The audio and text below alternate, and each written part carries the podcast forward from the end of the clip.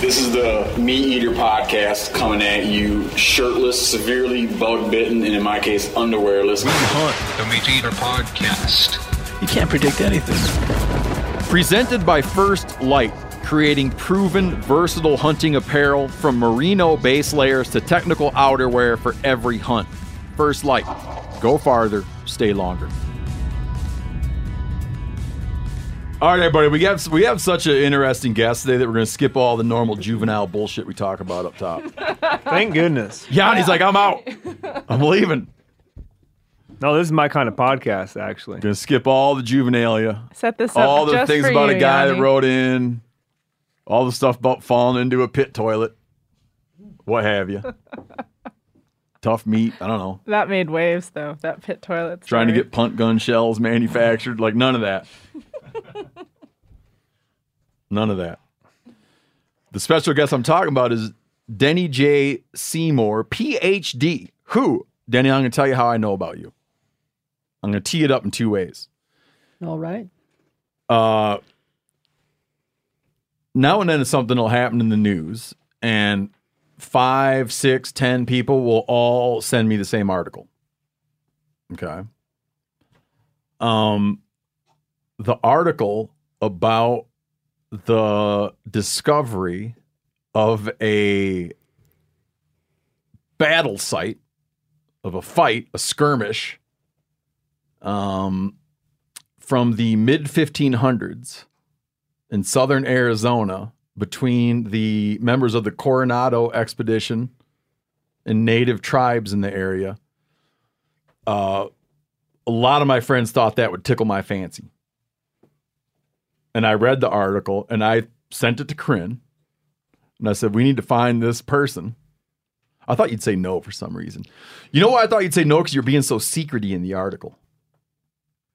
That's how we archaeologists are to protect the sites. Yeah. It was a Yeah. little Too tough to court secrety. you, but then you know, then we talked and it was good. She's being too secrety.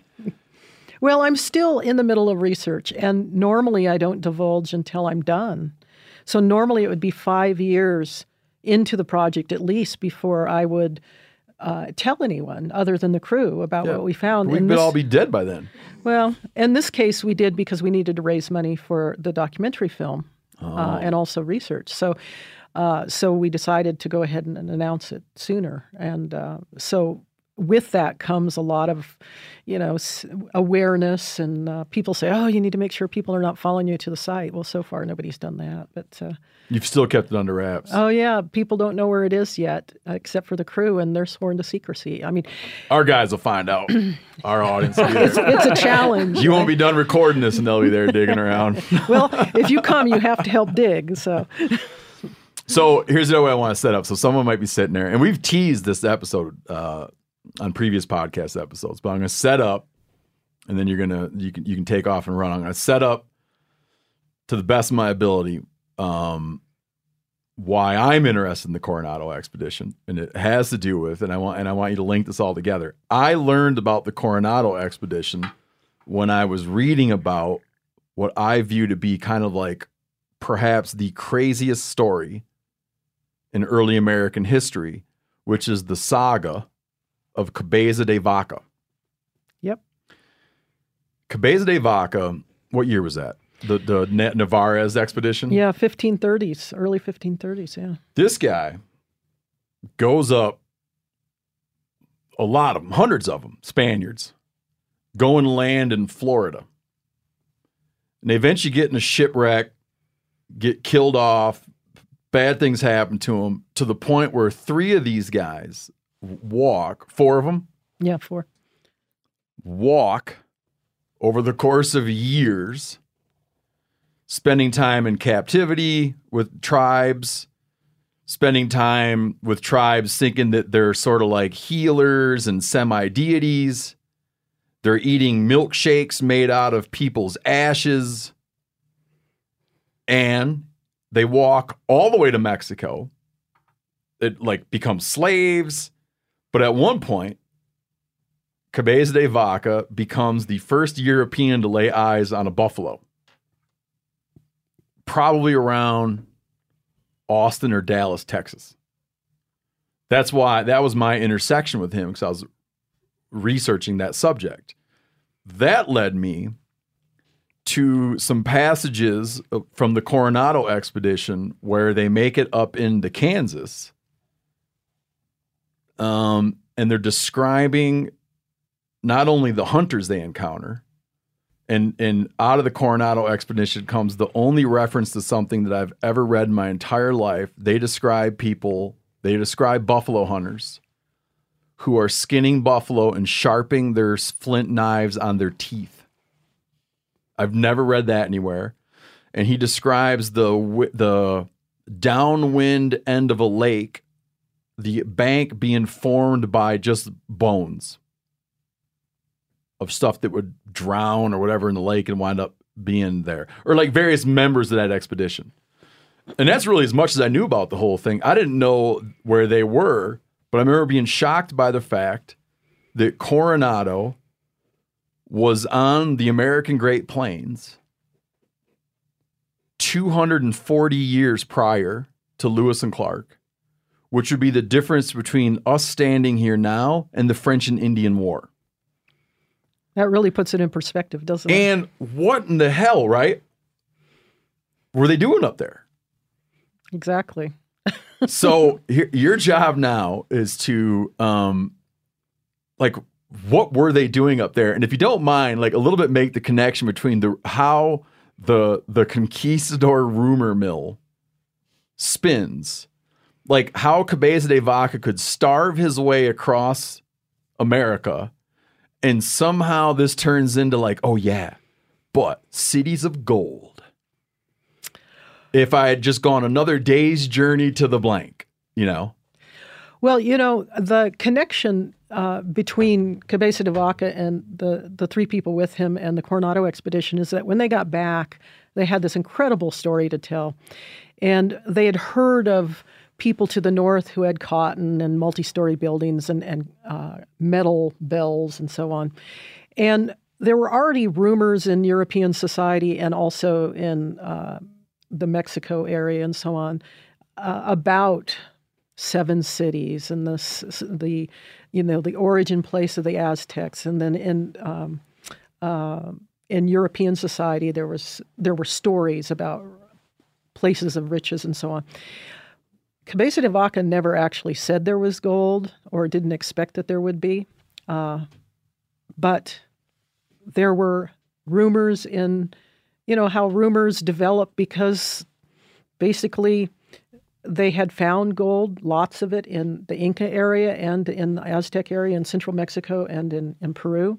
And so they kind of expected that there would be riches elsewhere on the continent. Mm-hmm. So it really wasn't that unexpected that that kind of imagination would start going wild and that rumors would start. Now, uh, Esteban, the the black Moor slave at the time, was with Cabeza de Vaca, and he was the one that was selected. Uh, apparently, he was freed before going. Uh, he was selected to lead Fray Marcos de Niza in 1539 north to do a reconnaissance. And uh, Coronado himself, Vasquez de Coronado, was responsible for outfitting him. And the idea is he was supposed to go ahead and see what was up there and see if the rumors about uh, gold and the seven cities of Cibola and so on were true. Uh, Can you tell me what that what that seven cities of Cibola you, you encounter that? What does that mean? Well, there were rumors of seven cities, and of course, seven is important in uh, the Christian religion for a variety of reasons, um, and um, the Aztecs and others had stories from ancient times about having originated from the north.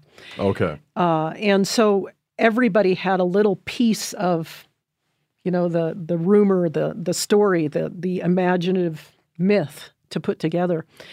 And so basically, it was connected to Cibola or Zuni. Uh, they first went to Hawikuh, which is uh, among the Zuni pueblos. Uh, and that's where they thought it was. So that was the focus. So they got there and realized there was no gold, and then they kept pursuing it elsewhere. They were looking for gold they were looking for other things as well. And they when they say looking for, I mean they were fixing to go take it. Yes, they were, just like in central Mexico and in uh, um, South America. But see, they weren't just looking for gold either. So they were looking for a, a high enough pop, native population, one, so that they could convert them. That's what the, the priests wanted to do. And that was kind of one of the things that they were charged with.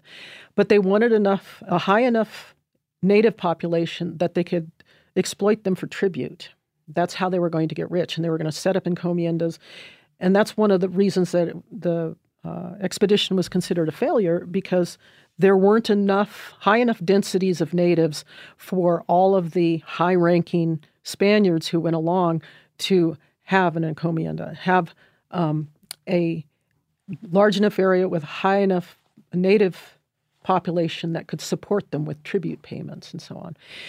Another reason, apparently, uh, is they thought that this was connected, uh, that our part of the world was connected to Asia, and so they hoped to find a route through so they could establish markets there. One of the interesting things is people have been focusing for ages uh, on the gold aspect. So historians more recently have been saying, well, it's not really the gold they were after.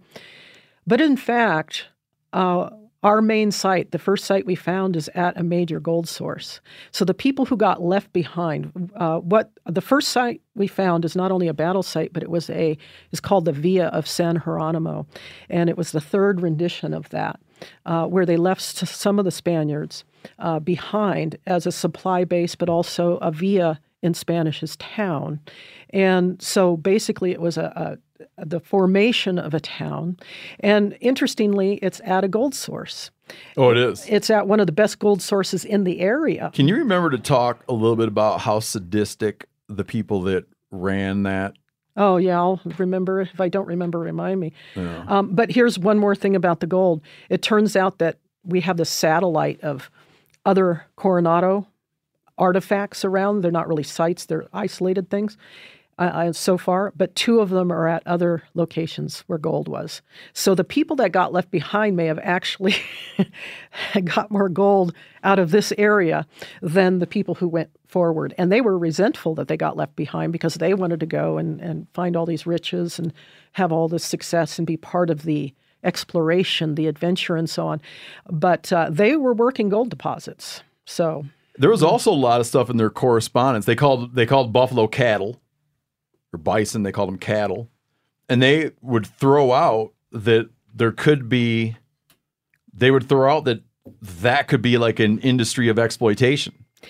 In fact, uh, Juan Jaramillo, uh, in his account, mentioned that and uh, talked about how you could get back to uh, uh, New Spain, uh, back and forth uh, uh, via a shorter route to exploit that as a resource. And that is what he thought was the most valuable resource in the area, uh, other than all of these other things that I just mentioned. Yeah, they just encountered staggering numbers of them. Yes. So how many? Hey, how many? would, would it make sense before we get too far into the actual Coronado expedition, just to back up, just to talk about like the Veracruz and like Spanish settlements down in Mexico and just really establish that before we mm-hmm. move north? Uh, yeah. Sure. You mentioned that they had been striking it rich here and there. Oh, sure. So, of course, when Cortez came into the Mexico area, he actually established a town site or villa at Veracruz and used that as a base. And what he did. Uh, and sorry, what year was that? Uh, that was uh, uh 15. I can't remember exactly, 15, 19, 15, 20, something like that.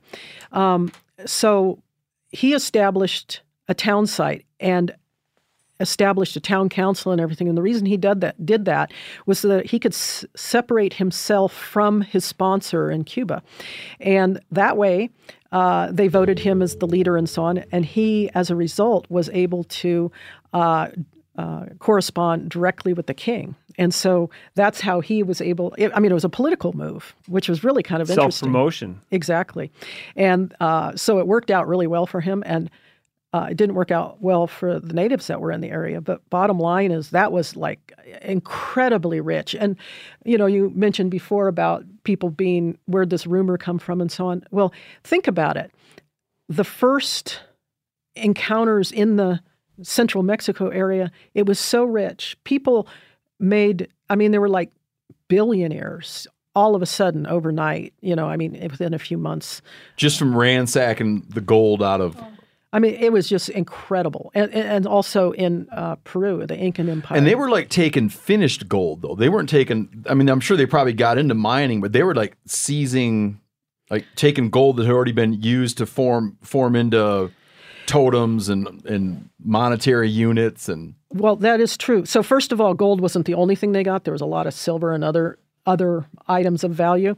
But with res- re- respect to the gold, yeah, they had idols. They had religious uh, uh, item. Uh, you shouldn't use the word idols because that's a Catholic way of looking at, uh, you know, native uh, sacred objects and so on. Uh, but basically, they took. There were rooms that were plastered with gold, and they pulled that off. They took um, images uh, that we would call saints today in the Catholic religion. They took them out of the uh, rooms and pyramids and so on and melted those down. Uh, but they also had people uh, mining. And, you know, even Columbus did that. Uh, and we see images of, um, you know, uh, the, the miners working and so on. And there's actually one image that was created that shows an uprising uh, by natives pouring liquid gold down a Spaniard's throat. Holy. oh, I mean, because and and That's that's gotta hurt. that, that's brutal. But the fact is, is they were chopping off people's hands and noses down there uh, for not either not producing enough gold or for rising up or for anything that they thought of as minor offenses. oh, the amount of body like when you get into the Coronado expedition, the amount of body parts getting removed from people as punishments is just staggering. It is. It really is. And normally, uh, I thought that most of that happened down south, meaning south of the border, the current border, uh, when uh, via. Um, you know, when Cortez and Columbus and so on were doing their thing, and also in South America. But it's amazing how much of it occurred up here. And the thing that surprised me is that on our site, it actually occurred.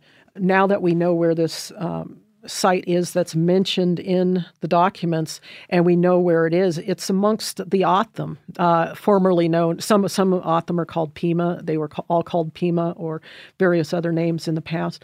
But um, I work with the people there near Tucson at San Javier, uh, the San Javier district of the Tohono O'odham Nation, and they are the direct descendants of the people who met Coronado at this site. And when I told them about this, it was really difficult for me to tell them because how do you tell somebody that their ancestors were treated so poorly? But it's also um, uh, empowering in a way.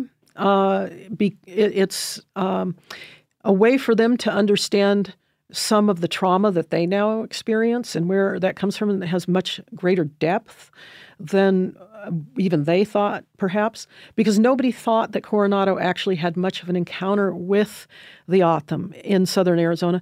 It's kind of a backwater area that it, you don't read about it. If you read Coronado documents, basically they just pass through their stories. They always pretty much go up to Cibola or Zuni and, and skip this whole area. Well, it turns out that the area where this site is, this first site I found, is one of the most important Coronado sites.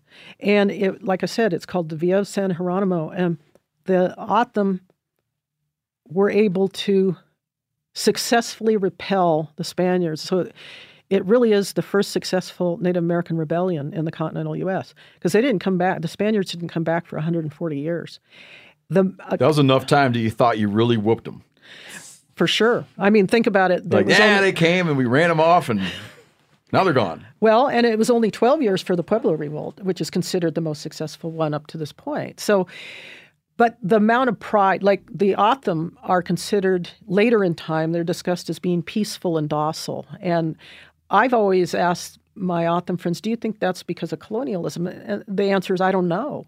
Well, this shows that my other research that shows that they were the best warriors in the 1680s and 90s and so on shows that that extended even deeper in time. So they take incredible pride in knowing that their ancestors were phenomenal warriors, the best warriors in the region. They were respected by, they were feared by the Apache in the 1680s and 90s. So, yeah. Uh, there's a thing I didn't realize until I was reading a book about Coronado recently. Um, I never quite put it together that these these people that we call conquistadors were kind of like semi freelance, like swashbucklers or pirates, right? Like they they had they reported to the king, but they had personal stuff to gain. It's not like if you imagine the U.S. military, right, goes and does some action. It's entirely in service of the government. Meaning, if you go and sack Saddam Hussein's palace, you don't keep half the shit and send half of it, right? You don't get okay. You guys will divvy it up. You guys keep half. The government keeps half. Well, the the Span- Spanish government didn't keep half; they kept a fifth. That's so. But, but these guys were like highly incentivized, right? Oh, they were. But understand that, first of all, they were incentivized. And that's one reason you had the muster roll uh, at the beginning. And that's one reason why uh, they put so many horses, livestock, armor, weapons, people into it because they what were is that? accounting What is sorry? What is that word that you use? the What- muster roll. And what does that So mean? basically, it's uh, everybody uh, lined up and said what they that what they were going to bring along. Okay, and and that got recorded by a scribe. And the idea was that they were buying in, in essence. So in other words, if But they they're had investing. they were investing. So if they had another, uh, you know, Aztec or Incan type uh, discovery, they would have uh, s- partitioned the find the the wealth based on what they contributed. Okay, so it really was an investment. Yeah. Like, hey, we're gonna ride up north, see what we can sack and locate and find and exploit and develop, and who wants in, and what are you willing to kick in on on putting this trip together? Well, that's a uh, somewhat irreverent. Irreverent, uh, crude way to say it, but that's really what it came down to. But No, understand, no, they, yeah, they draped it in. Okay, okay. I, I don't want to go down the revisionist path too Right, much. right, right. Okay, I'm interested in context. They draped it in God and country. However, I think it was a much thinner with the conquistadors, and you can correct me if I'm if you don't agree with this. I think the conquistadors there was a much thinner veneer than there were with other God and country actions that happened on the continent years later. like uh, right now with our oil and gas pursuits in other countries. I mean, Yeah, I, I think a thinner veneer. yeah. So, so the thing is, keep in mind that we can look at it that way because we have 480, 500 years between uh, us and them, right? But understand, and this is really important to understand, and I'm not being an apologist by any means, but they were oh. following the rules. Mm-hmm. Okay? So they were charged by the viceroy and the king to go and convert people. They wanted to convert all the natives to Catholicism. And also, the idea was to expand the territory that was under the king's charge. Okay, so the span- expand the Spanish Empire. So those really were their goals. And in the meantime, since it was privately funded, they wanted to get a return for their investment. And then, of course, the crown would get a percentage of that. But they were following the rules the whole time. Mm-hmm. Okay, so part of the rules. And Well, I mean, but then a lot of them got put on trial later. They did, but only one got uh, actually convicted. Is that right? Okay. Yeah. And uh, the reason he did is because he didn't follow the rules. So when they went into a native village, they read the requirement, uh, the request or whatever, and it had a specific uh, set of statements that part of which are, and I can read a little bit if you want, but basically, uh, you need to acquiesce to our desires. You have to accept our king, our pope, and our way of life, and you have to do what we want you to do, including giving tribute. And if you don't, then we're going to come and take your wives and daughters. We're going to kill you. We're going to enslave you, and it's all your fault. That's basically what it says. And so, first of all, they probably didn't fully understand. But Oh, no, the, but you forgot the, the promise. Um, your problems with your enemies will be over. Yeah. Yes, exactly. so they so what they promised was that they would be converted, they would uh, be protected against their enemies, and so on. Uh, and I'm forgetting something there too. But bottom line is uh, the trade-off wasn't uh, favorable at all to the natives. Uh, they were doing fine how they were, uh, but the the the Spaniards wanted to slip themselves in at this higher level echelon, just like a pretty much did in uh, in Mexico, for example. Um, and they took uh, Montezuma captive and kind of used him to rule the people for a while and to control it so they could get as much as they want, basically as a hostage. And they tried that in the Cibola area, and it didn't work for actually in the uh, in the um, Albuquerque area, and it didn't work too well.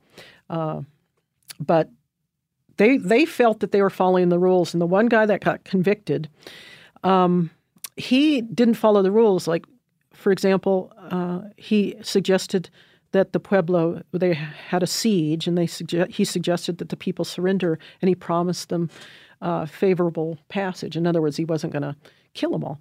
Well, he ended up burning something like a hundred of them at the stake and stabbing and lancing. Other I think he made them drive the. I think he made them place their own stakes I don't remember for sure about and then that. tied it to and burned them alive. Yeah.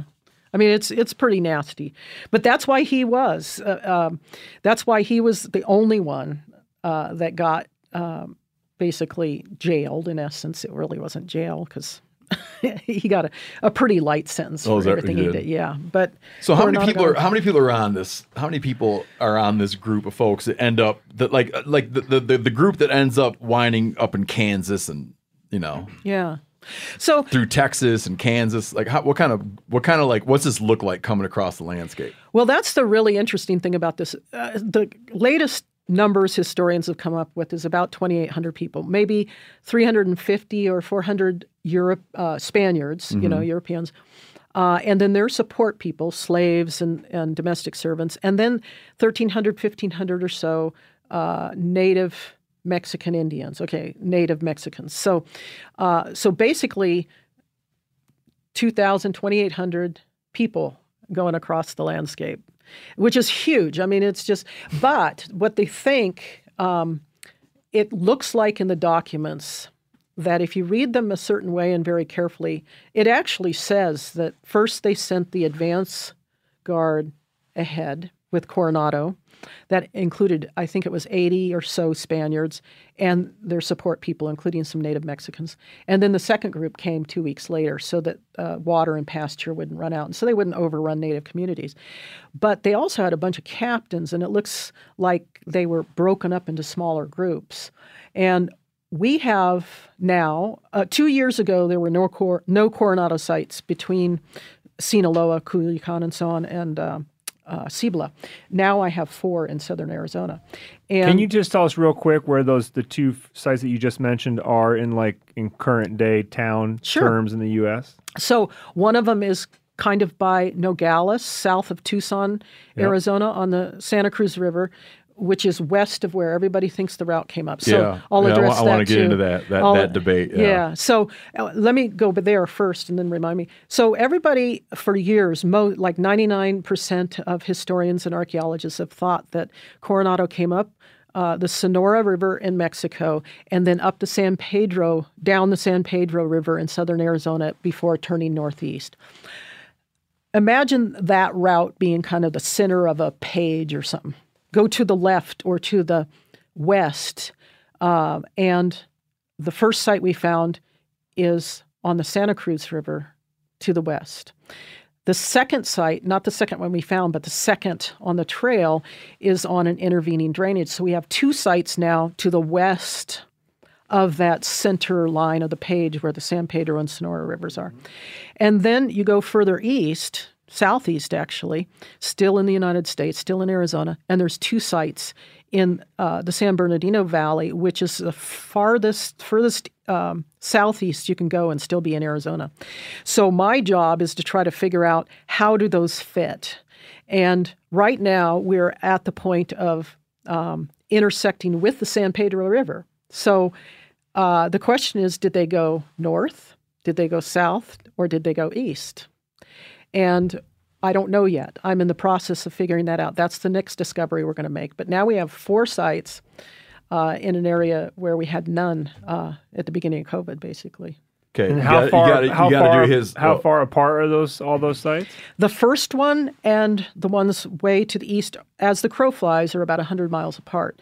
But they went like, you know, zigzag and Sure. stuff. So it'd be, you know, many days in between. So Um, you know what, what thing we, we forgot to talk about when we were talking about how many people? Can you describe the amount of livestock these guys carried with them? Yes, exactly. So there were something like 1,100 or 1,500 horses. They had uh, cattle, they had pigs, they had sheep. So thousands ahead of livestock. So honestly, We just have to look insane to people, especially when they get to the nomadic hunters, uh, and all of a sudden, who are, you know had never encountered this, all of a sudden look and be like, "What do we have here?" Well, uh, a friend of mine uh, has commented that you know it'd be like uh, during the Civil War, you'd have natives sitting on these uh, hillsides watching this you know parade go by. But you know it was broken probably into distinct groups moving across the landscape. But one of the ways that I've been able to find some of these sites is think about it, and people have thought about this before, but you got to have a reliable source, a huge reliable source of water and pasture right? Because if you don't stop and uh, allow your livestock to eat every couple of days, according to ranchers, they're going to fall over. You just can't go that far. Now they did they did mistreat their animals for sure. Many of them died along the way. But bottom line is the kinds of water sources that I need to look for that they would have need to have found to survive are um, in limited areas. Although there's enough of them that it could take me years to find more sites. I mean, it's it's pretty phenomenal that we have four now, and we're on the verge of finding the fifth. But Are, do people still? Uh, do your peers still think you're barking up the wrong tree? everybody who is a professional archaeologist and, and most historians agree that I have Coronado. There's no question. We have more crossbow bolt heads, which are diagnostic of Coronado, and go out long before the next European expedition or, or big group of people is in the area. We have more of those than any other Coronado site known. Okay, so the crossbow bolt heads, the crossbow arrowheads, we have 72 or something now. So that's indisputable. We have other Coronado artifacts, including the cannon. So we have Coronado, there's no question. What they're questioning without actually seeing the data is kind of the problem I have with it is that uh, they're questioning how I'm putting the route together. And as an archaeologist, I go, okay, I have four sites, so you connect the dots. And if I can connect those with a trail, well, that's one trail. But what they don't understand is I am trying to consider every option available as to how the route might have gone. So I'm backing up with the documentary record and geography and stuff, and I'm plotting it out and trying to figure out what is every single option of the way they could go. And then I'm checking those areas on the ground. And so basically, right now, like I said, I'm at the San Pedro. Did they go north? Did they go south? Or did they go east? And I don't know the answer yet. Uh, but if they go north, that means that we have two trails because it doesn't connect with the ones way far southeast in the San Bernardino Valley. See, isn't that kind of cool? If they don't go north, then that means they probably went east and then southeast, and it connects to this zigzag trail that just goes all over and then goes up. And so that's the ver- that's the point I'm at now. So the next, not the next site. If I find the next site where I think it is, then it won't answer that question. I'm going to have to find one more to figure out whether they went north because we know where the water was on the surface, and that's likely where they camped.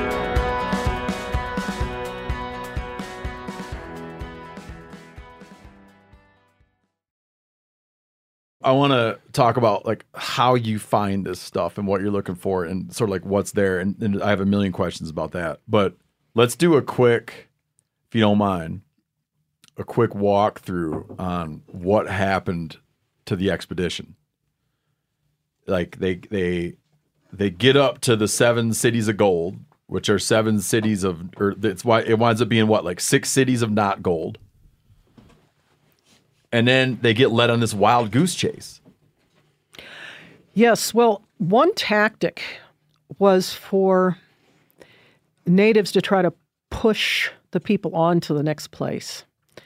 So when Europeans first arrived, even when Cabeza de Vaca went through native settlements, when they were walking back to uh, New Spain from Florida, they were welcomed at first. There's this continent wide, actually, it's universal uh, throughout the world. Uh, hospitality, when somebody new comes, if they're not uh, warlike, if they're not, you know, hostile, you welcome them in, you give them food, you celebrate with them, and so on, and then you send them on your way. And what we know from Cabeza de Vaca is that hundreds of people sometimes from those villages would go along with them until they got to the edge of their territory, and then they'd stop, and then Cabeza de Vaca could go on from there. And that actually happened on the Coronado expedition as well, as some of these people would serve as porters, some would just escort them, and so on. Do you think those folks were getting paid, or I mean, like, why were they going along? In some cases, they were kidnapped by the Spaniards. In some cases, they went along because when uh, when you wanted to go a long distance, it helped to go in a large group so you didn't get attacked. Uh, and also, uh, some of them, uh, like the native Mexicans, were in some cases paid. Um, that is kind of an interesting thing because some of them went along because they, the native Mexicans, uh, because their tribute that they owed the Spaniards was reduced or eliminated. That was kind of a payment to the community. Some of them were paid cash. The imposed tribute. exactly. Um, some of them were paid cash. Some of them, uh, uh, scholars think that they were paid in the sense of that they got to take slaves or captives amongst the groups that they subdued. And then they would take those as captive, and that would raise their status within their communities. One, because they had taken them in warfare, and secondly, because uh, then they would uh, sacrifice them ceremonially, and that was how they gained status, and that was also part of their their culture and so on. So there's a whole range of reasons why Native Mexicans went along, uh, but it seems that uh, when you get up here into southern Arizona, uh, what uh, like there were 200 principals that went along with Marcos de Niza, for for example, in 1639, and they wanted to go to help him carry stuff, but also they wanted to go up to see Cibola, to see Zuni, and they pretty much wanted to go with the group. It would be an exciting thing. I mean, that's kind of why one of the reasons all these Spaniards went too. I mean, think about it. It's an adventure, you know. Uh, it would have been an adventure in uh, maybe in the first 200 miles. And then can you imagine the drudgery of just knowing that you can't turn back on your own because it's too dangerous uh, and you get lost?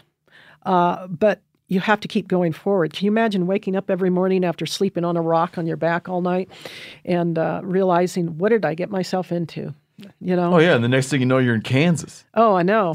Incredible. like fighting the whole way, and Yes, you and I, I think, can have these thoughts, but I don't know if they had those thoughts because maybe they slept on a rock, you know, every day of their lives. dude, And- they had a rough go. just man. like we were- and they were just the- have people dying left and right too. You know, Right, but that was the norm, right? Well, but not really. I mean, No? for some, yes, no question. For the domestic servants and slaves and, you know, people like that, for sure. But some of these were noblemen. There were some really high status people there, and those are the ones that mostly went with Coronado and his advance guard.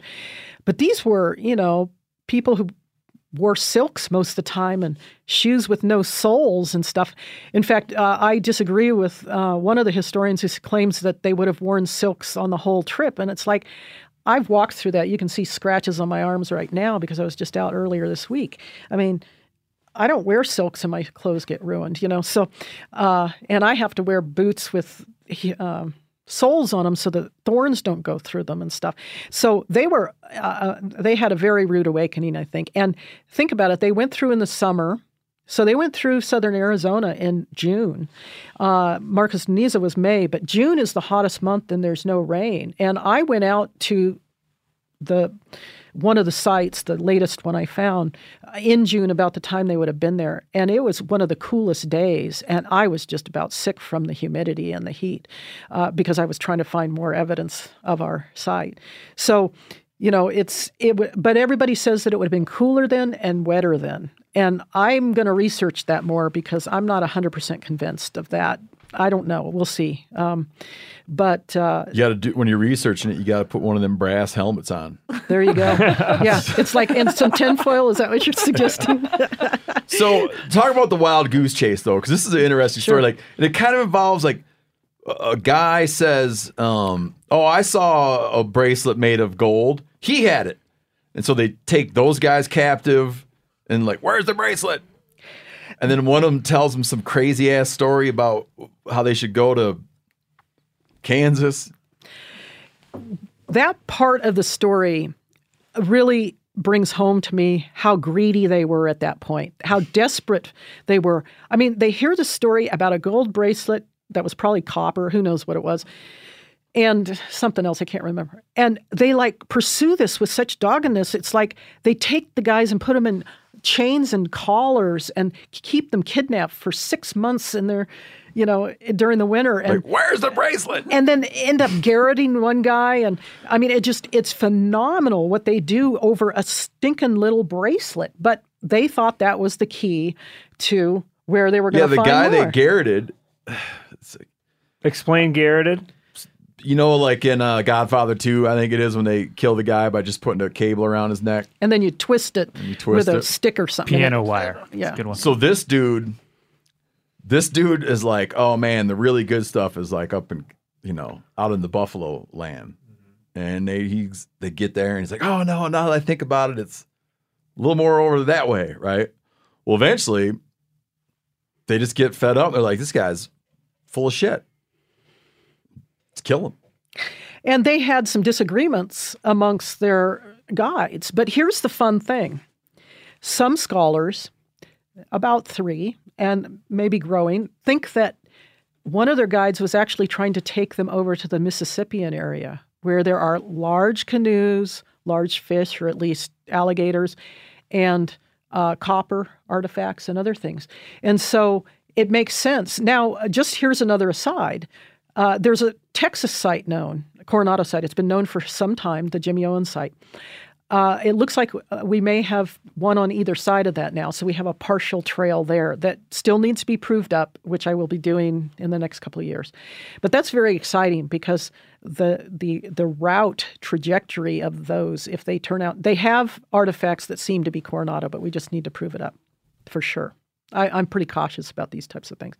But anyway, if this is the case, it does look like what they did was really went in a circuitous type route, not only probably to get them lost, uh, but also to starve them out there. But also, it looks like maybe he was trying to take them to the Mississippian area, where the descriptions actually match. They don't for the Quivira Hold on, purposely to get them lost and to starve them. Yeah. The guides were doing this to to just mess these Yeah. conquistadors There's up. a like there's a indiv- the guy they garroted, the guy they killed for misinformation is like celebrated, right, by some of the tribes because he got him out. He was it's you know, the the like a contemporary interpretation, correct me if I'm wrong, is that he was like gonna lead him out onto the Buffalo Plains and lead him out into the Staked Plains of Texas and hopefully they'd all perish. they'd die out there. Well, and he actually kind of said, according to the Spanish, the Spaniards, and the one document is that he told the people at Quivira that if you don't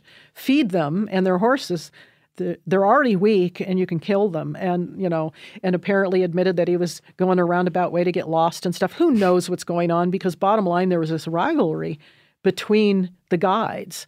And we'll never know for sure, but I will say that one of our sites, two of our sites in the San Bernardino Valley, that is such a remote area. It's like a moonscape.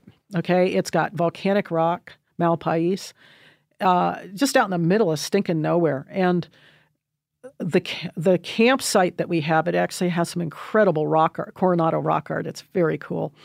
Uh, anyway, and and two Coronado artifacts and some clearings. So we don't know how big a group was there, but it's the first camp, actual campsite. The other one's a town site, right?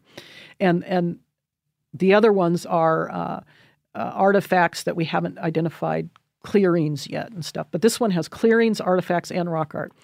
And it is in such a remote area. Uh, one of the guys on the rock art is reaching out in front of him, and it almost looks like he's saying to people who might try this route, go west, get out of here. This is not a Oh. good area. I don't know. That's my interpretation. You can interpret it, So- interpret rock art a number of ways, but You mean rock? You mean you found rock art that was made by people who were accompanying the, the expedition, yes. So and no one knew this was there till now.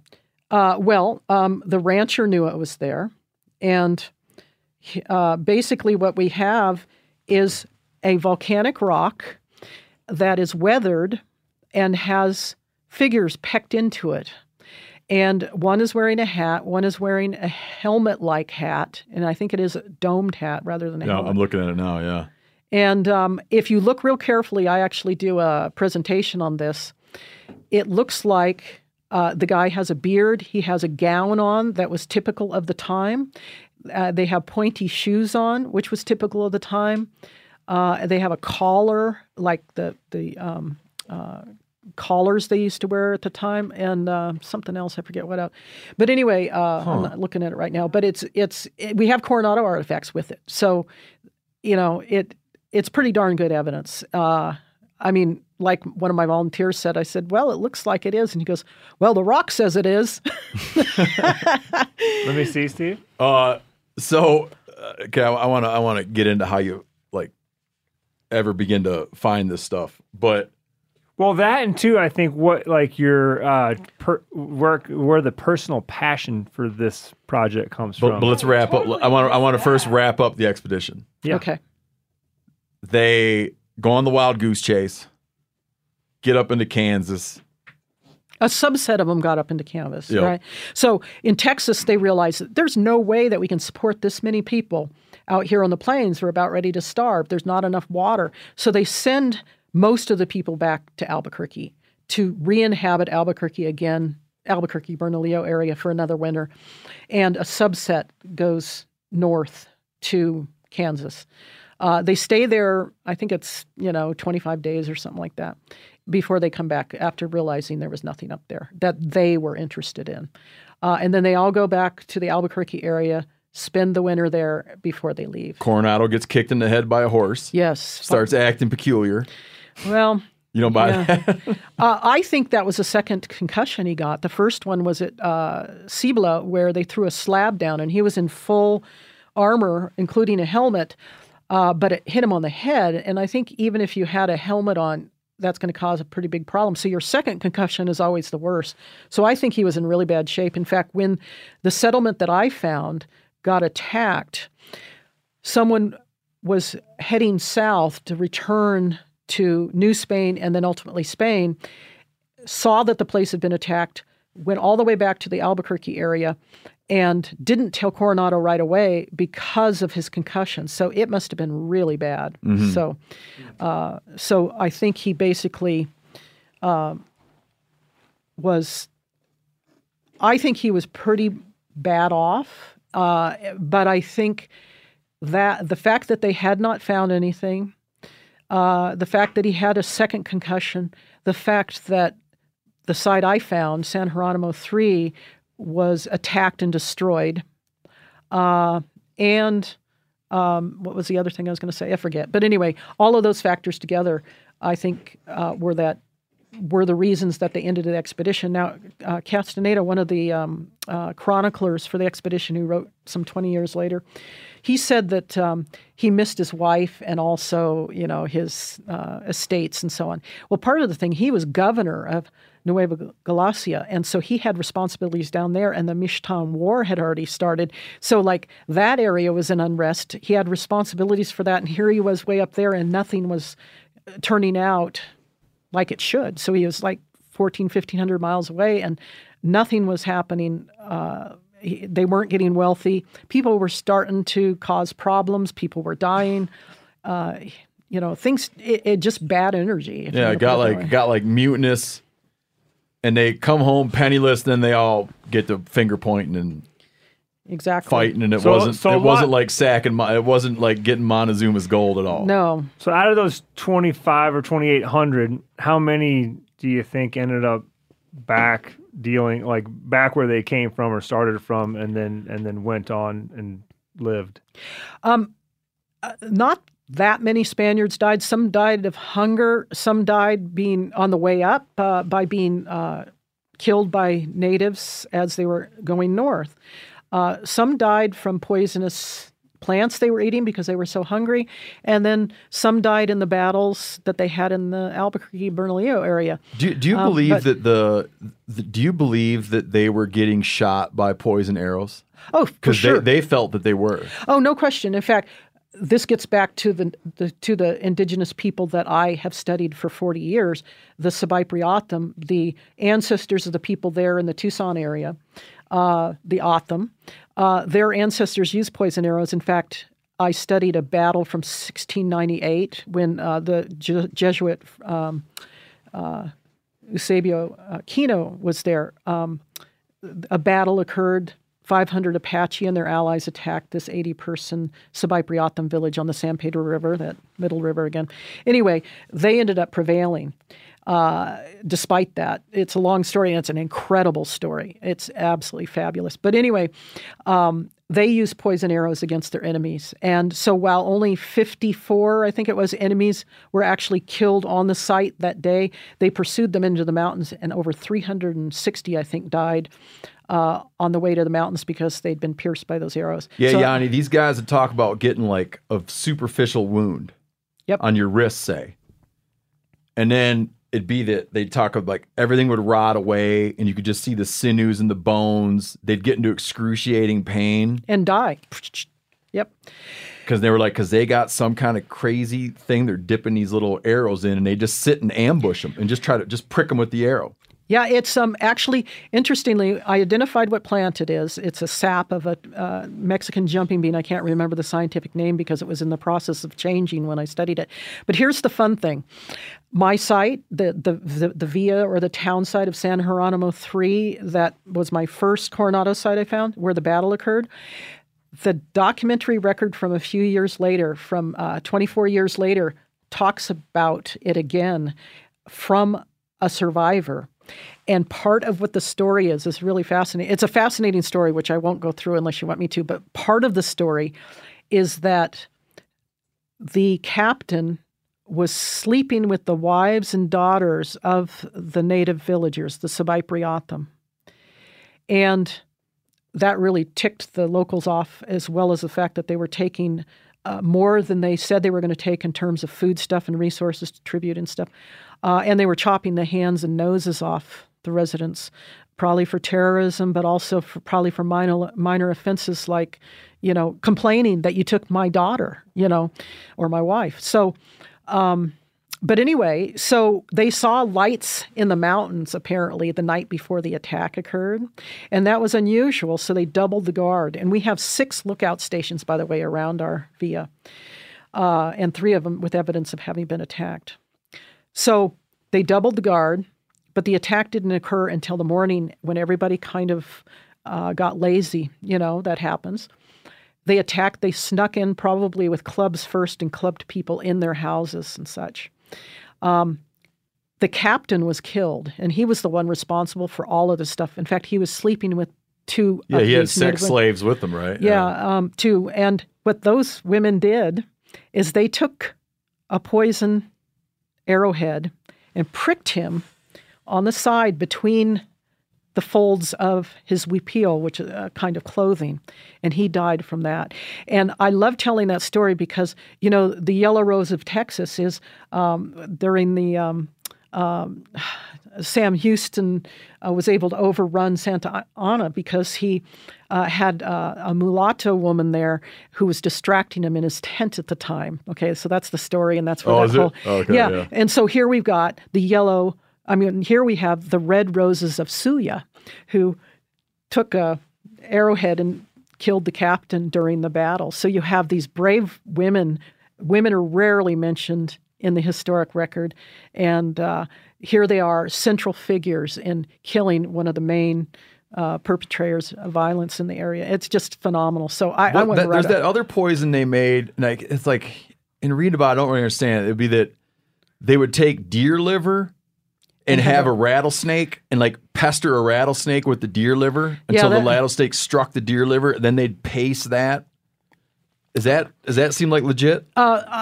that is an that was uh one of the Apache tribes' way of doing it. There's a variety of different kinds of poison that one can use. Yeah, I've studied some of it, not because I have any intents on using it, but I find uh, poison fascinating. The same reason other people do, but because it plays such an important role in the historic record and also in warfare in the historic record.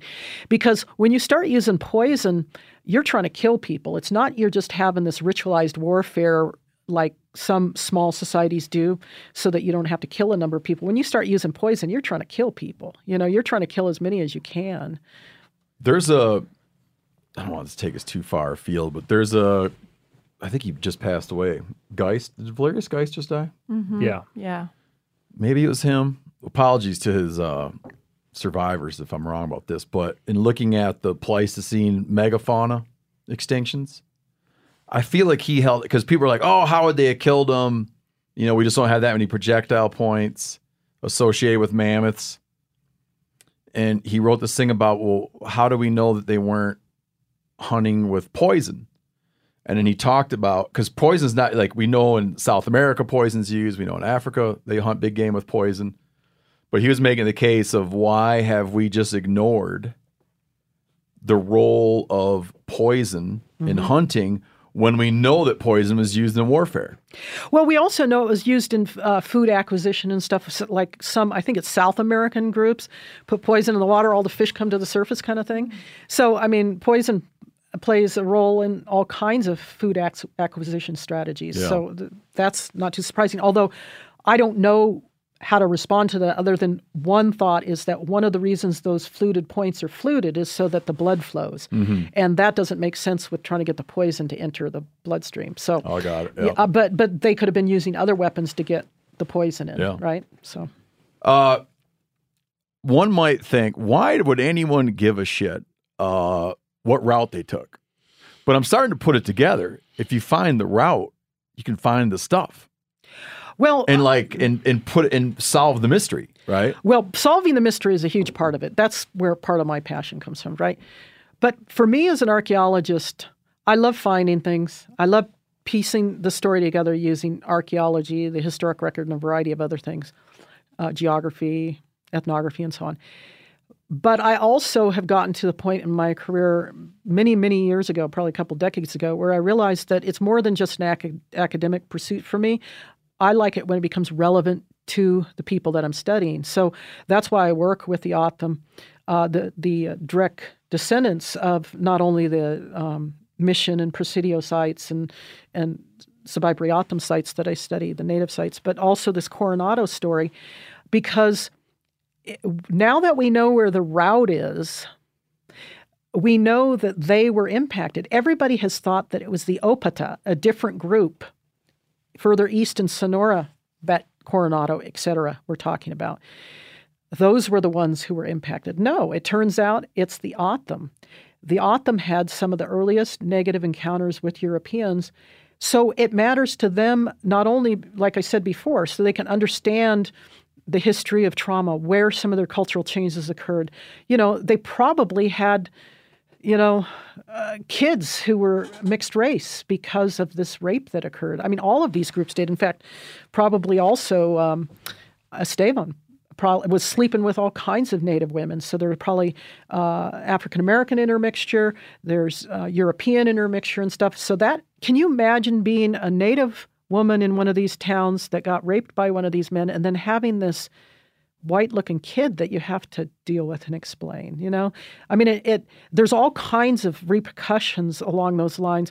But also like i said before now we know that the O'odham were the bravest. They were the valiant ones. They were the ones that made the whole i mean that was the final nail in the coffin for the expedition. Once that happened there's you know that that intermediate sup- supply base basically was gone. And so the distance between quote spanish civilization and where they were at just doubled in size.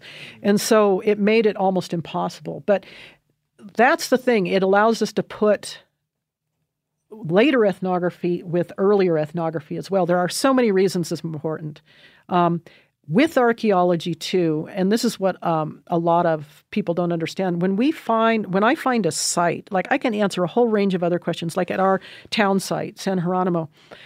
People have said that it's just a supply base, that there were only men there, so it wasn't a settlement. Well, first of all, you can have settlements just of men. You could have settlements of men of just age 15, you know, uh, and it's still a settlement. But the point is, is we there were some women and children along on on the expedition. We don't know how many, but I will be able to tell maybe in the archaeological record whether there were women and children at our site.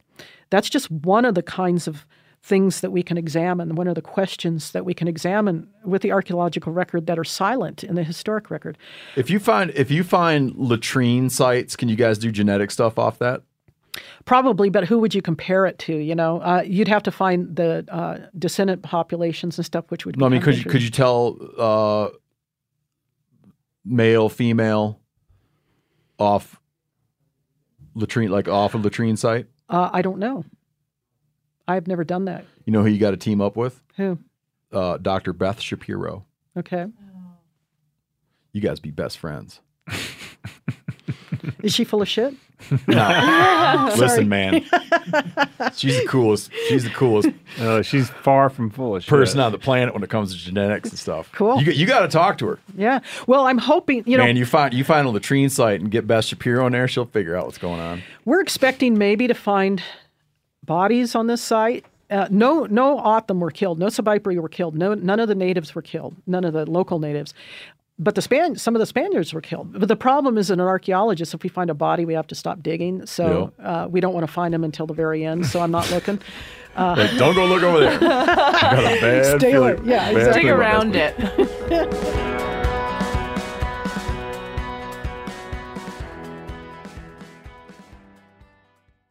Did you know Rocket Money can cancel a subscription for you? They'll even alert you when there's been an increase in a subscription price and negotiate rates for you. I can see my subscriptions in one place, and if I see something I don't want, Rocket Money can help me cancel it with just a few taps. You wouldn't believe how many people are paying for subscriptions they don't use. This happened to me. It's annoying. This helps you find it out and get rid of it. Well, Rocket Money is a personal finance app that finds and cancels your unwanted subscriptions and monitors your spending and helps lower your bills so you can grow your savings. Rocket Money has over 5 million users and has saved a total of $500 million in canceled subscriptions, saving members up to $740 a year when using all of the app's features. Stop wasting money on things you don't use. Cancel your unwanted subscriptions by going to rocketmoney.com slash meateater. That's rocketmoney.com slash meateater. rocketmoney.com slash meat eater. When you find a site, is it how, how does it work? Does it work that someone finds something weird and you go and look and be like, by golly, here's a site? Or is it that you say there should be a site there?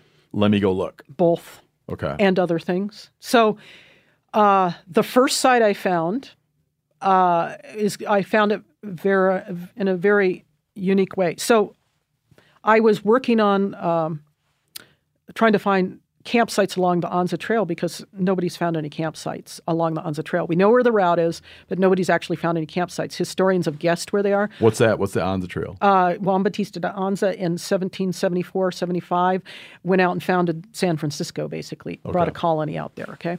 So uh, he left from Tubac Presidio in southern Arizona, south of Tucson.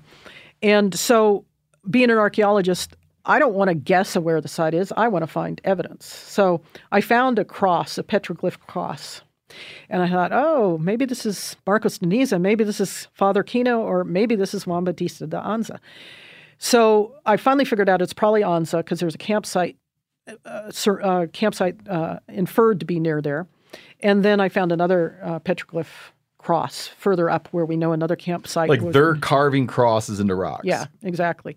And they're probably, you know, they're at water sources, they're at passes and stuff like that. And we know they're along trails. I actually have a YouTube video that talks about the Anza Trail and shows the crosses and so on. So, but anyway, for a while I was thinking maybe it's Marcos de Niza and maybe this is the same route and so on.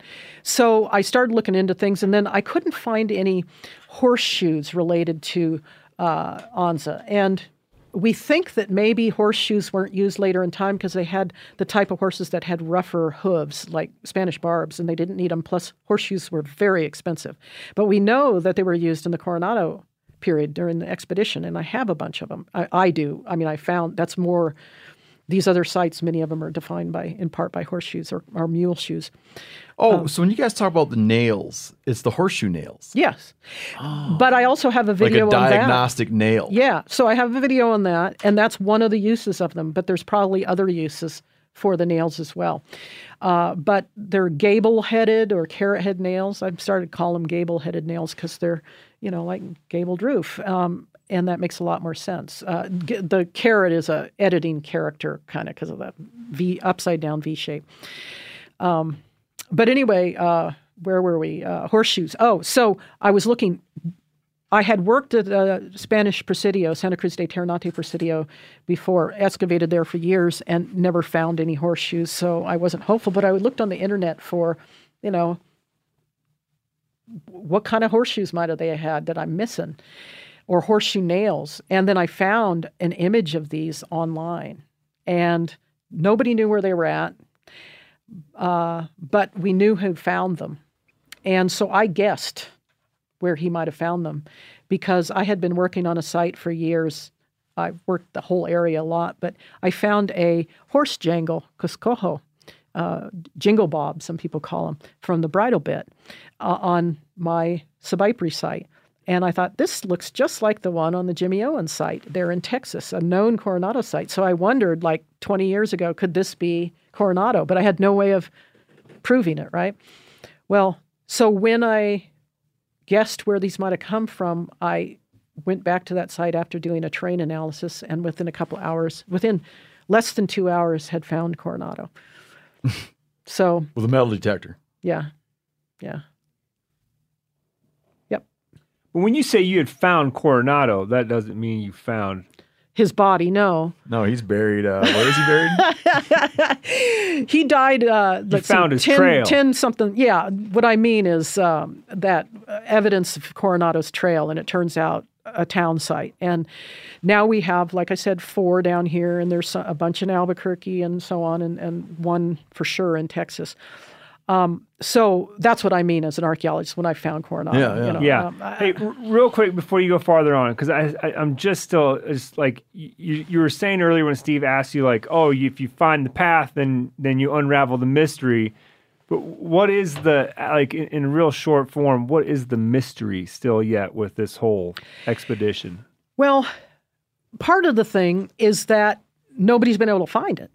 So that makes it The path. the yeah, like, how no- could thousands of people and thousands ahead of livestock Okay. have this rolling battle from Mexico to Kansas? So the path is the mystery. the path and the campsites, and even 250 years or whatever it is ago, Father Kino and his military escort, in their documents they left, questioned where Coronado went and said, "Hey, he probably went here." You know, turns out.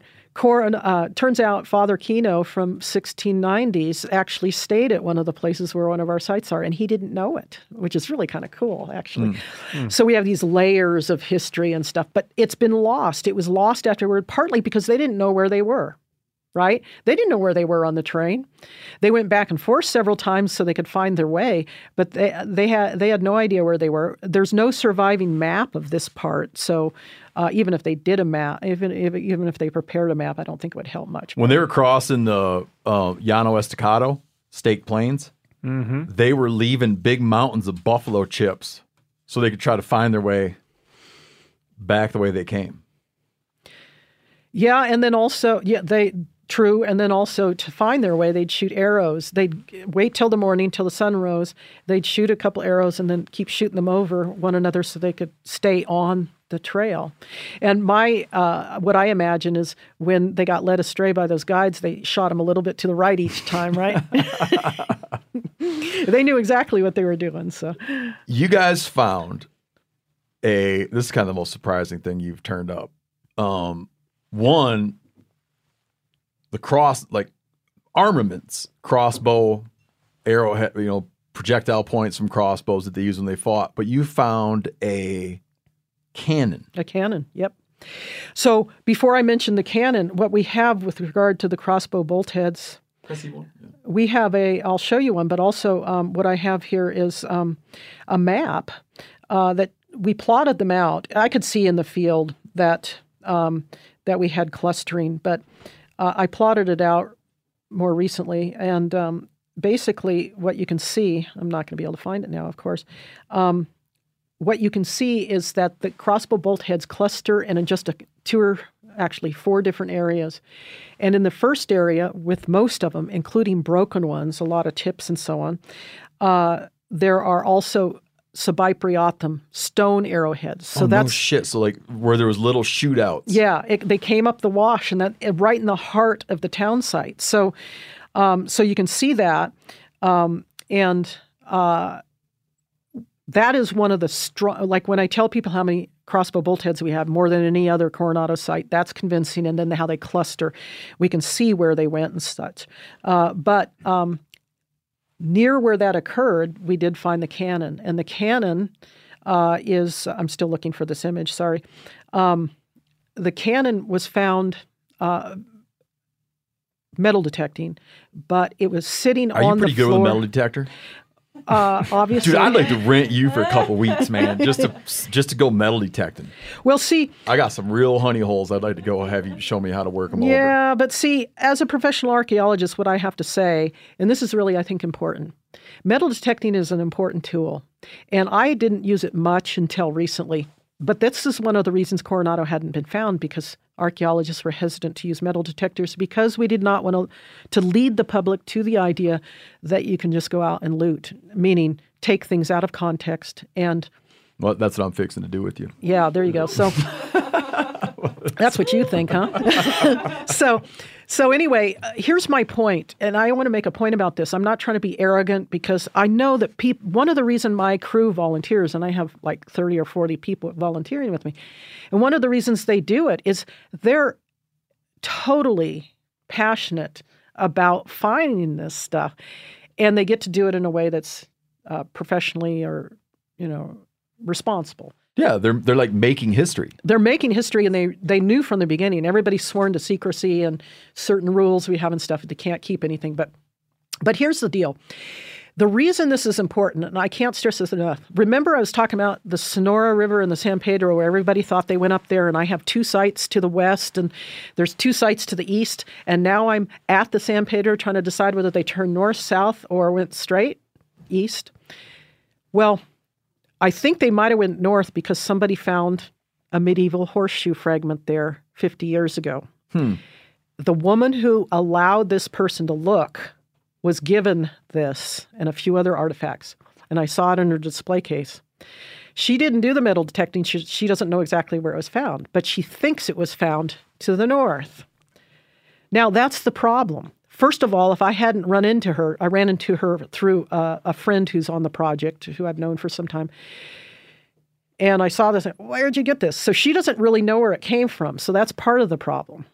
So I'm going to be on this wild goose chase. But if she knew exactly where it came from, then I could walk right there and know that that's where the site is. What if that's the only artifact that was thrown from a mule or horse, or the only artifact left behind by the expedition in that location? Then it's erased. And so many people pick these things up, they don't record where they're from, and that's the one key. And I was working on another site, the Juh, the Apache leader Juh, where he killed uh, Lieutenant Cushing uh, uh, um, in 1871, a hero of Tucson and so on. Nobody could find this place. I found it fairly quickly. Uh, terrain analysis again and understanding Apache ambush behavior. And the thing that we realized is that it had been metal detected and collected before. And what happened is it was somebody from Wisconsin in the Tucson Sierra Vista area. He collected all this stuff. He showed a lo- local gun shop, and they verified it. And that's how I know it happened because it's one of the hmm. people on my crew. And the guy has disappeared. He never came back. He was going to come back, and the things probably ended up in the landfill. From Wisconsin. Yeah, his family Doug probably didn't. I Relatives of his, nonetheless. Well, you know, I've called up there and tried to figure out maybe where they could be. But the problem is when somebody dies, their collections just get tossed half the time because mm-hmm. nobody recognizes, they think it's a bunch of trash. And so, with regard to Coronado, it's super important that they leave so little. These are overnight encampments for the most part, and you find one thing in some cases. But if you find one thing, artifacts can move, they can get there by other reasons. A native could have picked it up or whatever. But the fact is, is if you find an alignment of them, then you know you got the trail. When somebody takes one of those out, it's harder to find the next one, or you could erase whole segments of the trail. So I, t- I totally understand and am on board with what you're saying. It took me a while to get there, but I, and and and again, I, I've been on Um, I got to spend like, time with archaeologists. we found ice age projectile points that they would just shove back into the ground. It was painful for me. I would fantasize about going back there and getting them all. Never did. You aren't working with me. I get it. I understand Yeah, it. And Steve, when I go when I pointed out when I pointed out, I'm just pointing out because it's what like a a people People like Confessions things. of a people radio like show me that host. walk around looking at the ground thinking you're going to find some cool shit laying there, right? It's like they often view it as why is that archaeologist finding it like why is that okay but it's bad for me to find it Yeah, no. and, and that's a it's like they're like what are they they're, they're better than me you know what is it I've heard that story too, and I understand it. I certainly do. oh what are you laughing about Well, you think you're better than me just because you're an archaeologist? Like, no i'm saying it's, Like a, a it's, a, it's, a, wide, it's a widely held sentiment Yeah, sure. I- ask clay Definitely. and it's like There's it's like a little kid who has something taken away from them. Go volunteer with Deni. No, See, I'm I'm not talking about me. I'm talking about Oh, like you're not? No, I'm putting myself in like I'm, I'm articulating a thing that's been uh, okay. Do this test. Okay. Do this test. Go on, um, go on Instagram. Uh-huh. And and and just go on Instagram. Take take a projectile point, okay, and go on Instagram and put it in the palm of your hand and say, "I found this uh, Indian arrowhead. Too bad I couldn't keep it." And then look in the comment section a couple days later. oh yeah, I've I've read those. Okay. Yeah. So like this is a widely held viewpoint Yeah, I know. that like uh what are the odds someone's going to find it? It's been here this long, no one's found it yet. Whatever. And this shit winds up in coffee cans Right. on or, people's windowsills. Or on the wall right there of our podcast. oh no! Hey, listen, I didn't I gotta those. leave. I gotta no, leave. no, no, I didn't find those. People send us that shit. I got a See? stack of stuff. I get people try to give me stuff all the time. But here's the thing. The fact is is that this site where the first big the first site I found, the biggest one, the town site where the battle occurred, people had metal detected there before and They I had. yeah. But they and- probably had no idea what they were looking at. well, they had worse metal detectors. They didn't know what they were looking at. And they're all out of context. And the fact is, is what I would say to people who have that view is I understand it. It's the thrill. It's the thrill of the chase. It's the adventure.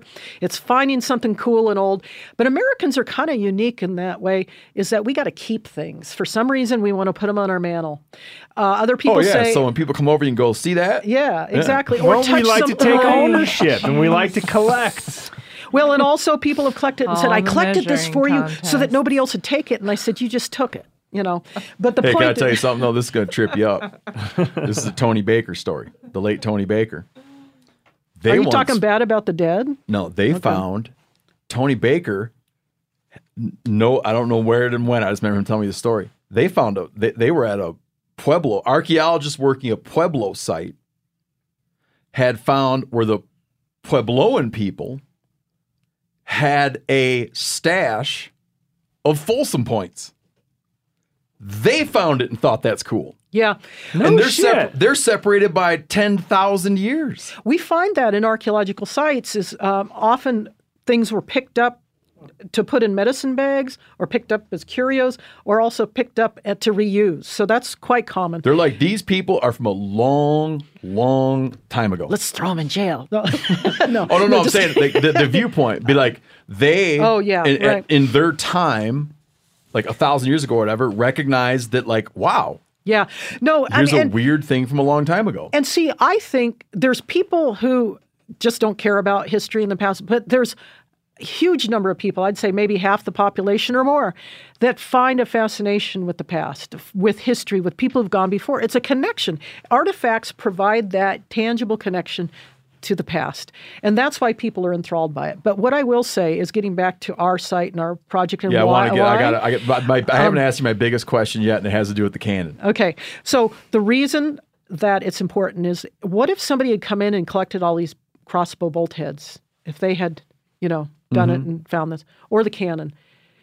The bolt heads, we wouldn't have been able to see the pattern, Yeah, right? yeah. We wouldn't have known that this is the import, most important historic site potentially in the region, in the southern Arizona at least.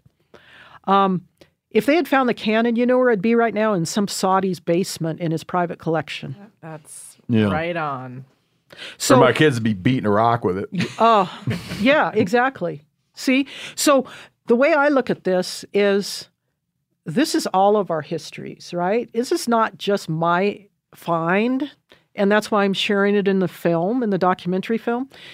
But I also see that as an archaeologist, I could go out and find this stuff and not tell anybody, right? I mean, I could do it just like the public does, but I don't because I recognize that this is our collective history, and most other countries have a sensibility about that. That we it would help if we uh, started thinking about it this way, because once we take something out of con- the context is everything. Once we take it out of its context in the field, we lose the story. The story about Coronado and this uh, town site of San Geronimo, the interaction with the natives, and all of this is just so phenomenal. It's the story itself that we can tell from the artifacts and where we found them on the ground and their relationship to each other and the features, the structures, and so on that we're finding. If people just collected that, we would lose that. So we have this whole whole story that we're able to develop because people didn't get in there and, and destroy the evidence. And that's why I keep the place secret because I can only work so much. See, I can only work so fast. I almost killed myself last season trying to get certain things done before the end of the before it got too hot and before the rains and stuff. But uh, if people find out where it is, they're going to come in and metal detect, and then it's going to mess up our distribution. So at least until we're done metal detecting, I've been going over some areas five times to get everything out so that people don't feel the need to go. Right? Um, we got to figure out how to protect it. Uh, but If you want to see it, you'll have to wait till it's in a museum. yeah, we'll probably end up doing site tours and stuff. Uh, but they're gonna it's gonna be consultation with uh, various landowners and agencies and you know the whole whole range because it's even when I extract what I extract, I'm only going to do a subset of the evidence there. the The ethic is to save a lot of it for the future, and so I'll do that. But also, the landowners don't want to be overrun. Uh, it's probably going to be turned in, hopefully, to a monument or landmark so that people can go just like they do to a national park. Um, it- it's such a big thing. It's such a big find, so, so important to our history and to the history of underrepresented populations, native populations, the O'odham, and also the Hispanics in the area. It's going to be a matter of pride for them, and they're going to want to have their interpretations. In fact, uh, the O'odham that we've brought out so far are really proud to be part of it so that they can start telling their story uh, for a change. So, I mean, it has social implications, the fact that we've been able to find this stuff intact, that it hasn't been collected before. I'll stop harping. That's enough. But Oh, you got it. You got it covered. Could I, I want to ask you my biggest question. okay. You can describe the cannon within this the, within this thing, but you, you found the oldest gun to ever turn up in the U.S. Okay, Yep. it's been sitting there for I can't really do the math. It's Five hundred 400 years. 480 years when we found it. Yeah. It's been sitting there for 480 years, Yeah. and you find it kind of like built into an adobe wall. No. No. Sitting uh, inside a structure. So the structure walls were made of adobe and rock and they had collapsed on it to protect it. Okay, but I haven't done my question yet. Okay. What in the hell did someone think that wall was?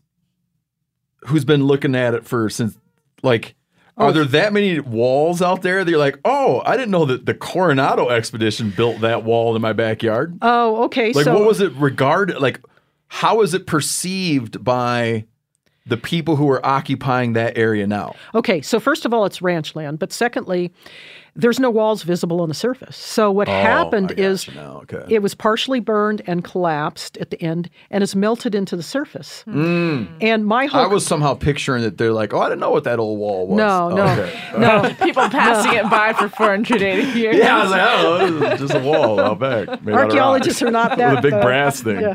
No, okay. no, no, no. So, subsurface. yeah, I and and, that. and so that I was, my, that was my biggest question. yeah, so my entire career career has been spent on identifying Cheyenne Apache, Sobaipuri, all these groups that are difficult to define, hard to see the archaeological evidence.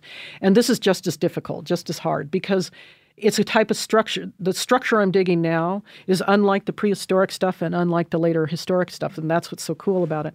So I've been digging it very carefully to try not to ruin it because there's only one structure in the entire world that has Coronado's cannon in it, Mm-hmm. as far as we know.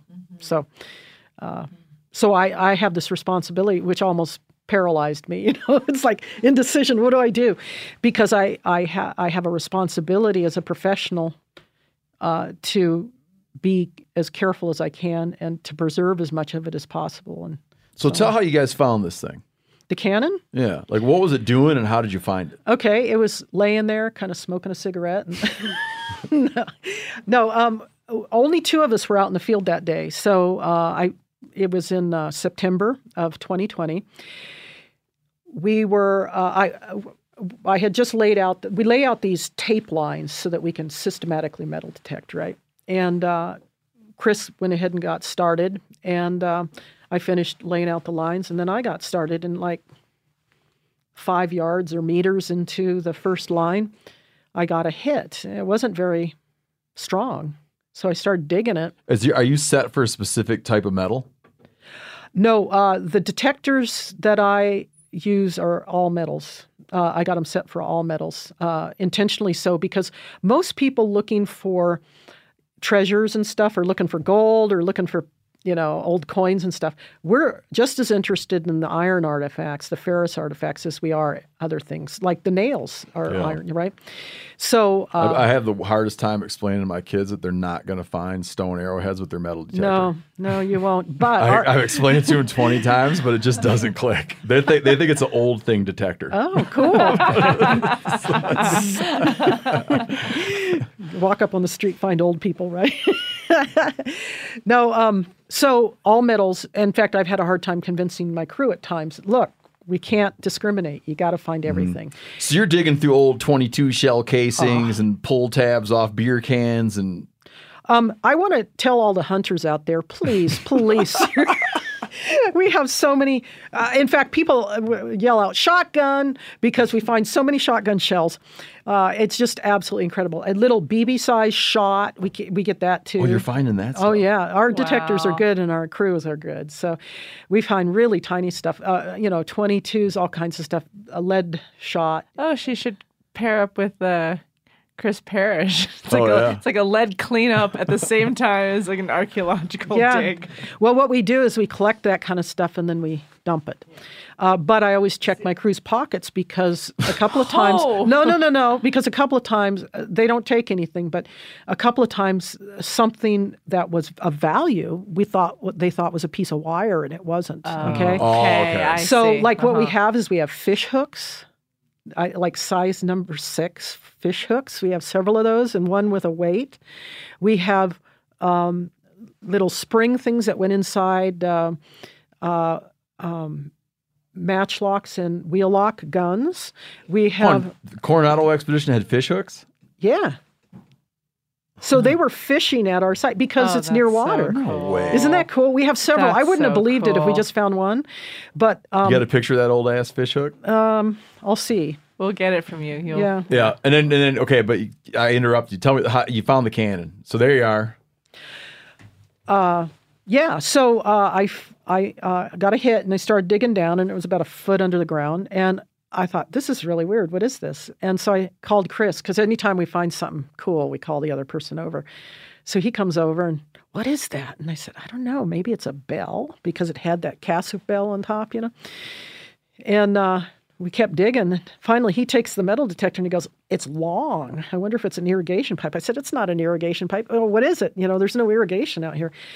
Um, anyway, so we kept digging it and realized, started realizing what it was. And so the thing is, I sent you something that shows the roots wrapped around the gun. So I called a couple other crew members who were the main crew members at the time. I said, You got to get out here. We found this. I sent them a picture of it.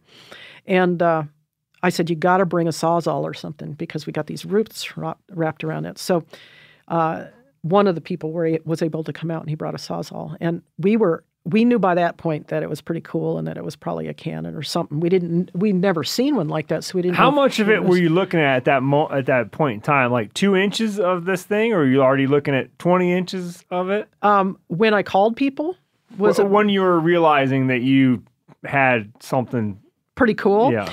Well, I realized it was pretty darn awesome when I first dug down and only saw, let's say, six inches of it because enough of the cascabel was exposed and I could tell it was a bronze like material. I didn't know it was bronze, but, you know, something like that. And uh, something unusual. And, um, and so I kept exposing it. But while I was digging it, I was also trying to figure out whether it was in some kind of pit or something because the context, once again, is critical. Yeah. So uh, it turns out it wasn't. It was sitting on the floor of a destroyed structure from the battle. But uh, Chris took the metal detector and figured out it was real long. So we dug the whole thing and cleaned it out and stuff. And then the guy came out with a sawzall, and we were so protective.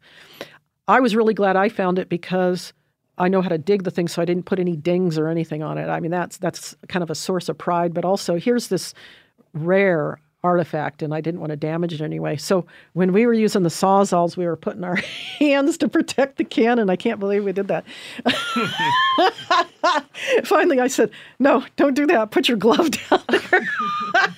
I mean, that's how crazy it was. It was starting to get hot. Uh, it was only September, but uh, September can be, uh, it was already September, but September can still be hot. By the time we finished up, we were just dripping sweat and we were out of water. And there were three of us out there. And we just, I mean, at that point, it was just, ah, man, we were just glad to get it out of there. But the reason we had to get it out that day is I've always had, I think all archaeologists do this. Once you find something cool, you can't just bury it and come back the next day and finish it because you feel like all these eyes are on you, you know, like radio hosts following you out to the site. Mm-hmm. Sure. Oh, yeah. so you got to get it out. Something that important, you got to get out of the ground. So we stayed there until like two o'clock, I think it was, and we were just about dying. It was hot.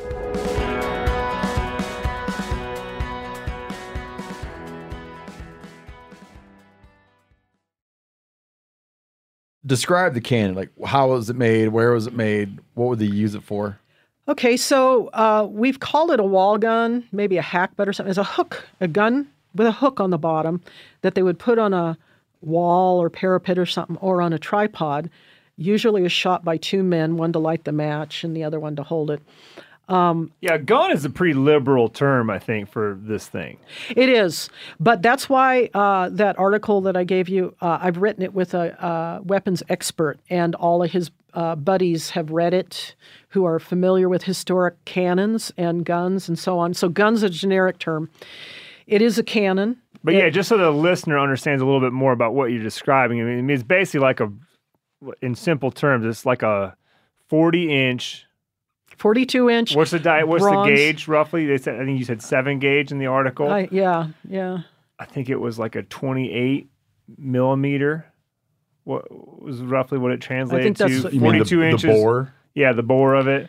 And surprisingly, it wasn't that heavy. I thought it was going to be a lot heavier, but I think it, it It's came about 40 pounds. 40 pounds. Yeah. around 40 pounds and um, it's uh, it's actually heavier than that when people everybody who's picked it up boy this is really kind of heavy um, it uh, we in two sites in the albuquerque bernalillo area they found some of the shot that probably went with it but at our site uh, there's no walls to to bombard with the larger shot so we think that they were shooting uh, buckshot or swan shot you know smaller uh, lead balls It wasn't loaded, was it, when you found it? no, it wasn't. I wish Yeah, you, and I no- wish you, no- I- you should have brought you should have brought that thing here just for us to take a gander at. Oh it. yeah. And no stock. yeah, no checking stock that would have been a either. No stock either. And that was interesting. Like that hook that you were just talking about. Like they think that you, they used to like use that as a way to control the weapon, but also to manage the recoil a little bit. 'cause It would be placed on the far side of a wall, or the far the hook would be on the far side of a wall or a branch.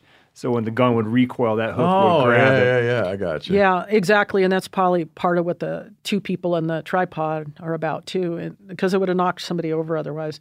Been pretty powerful, depending on the charge that was put in there. But yes, so um, it's crude.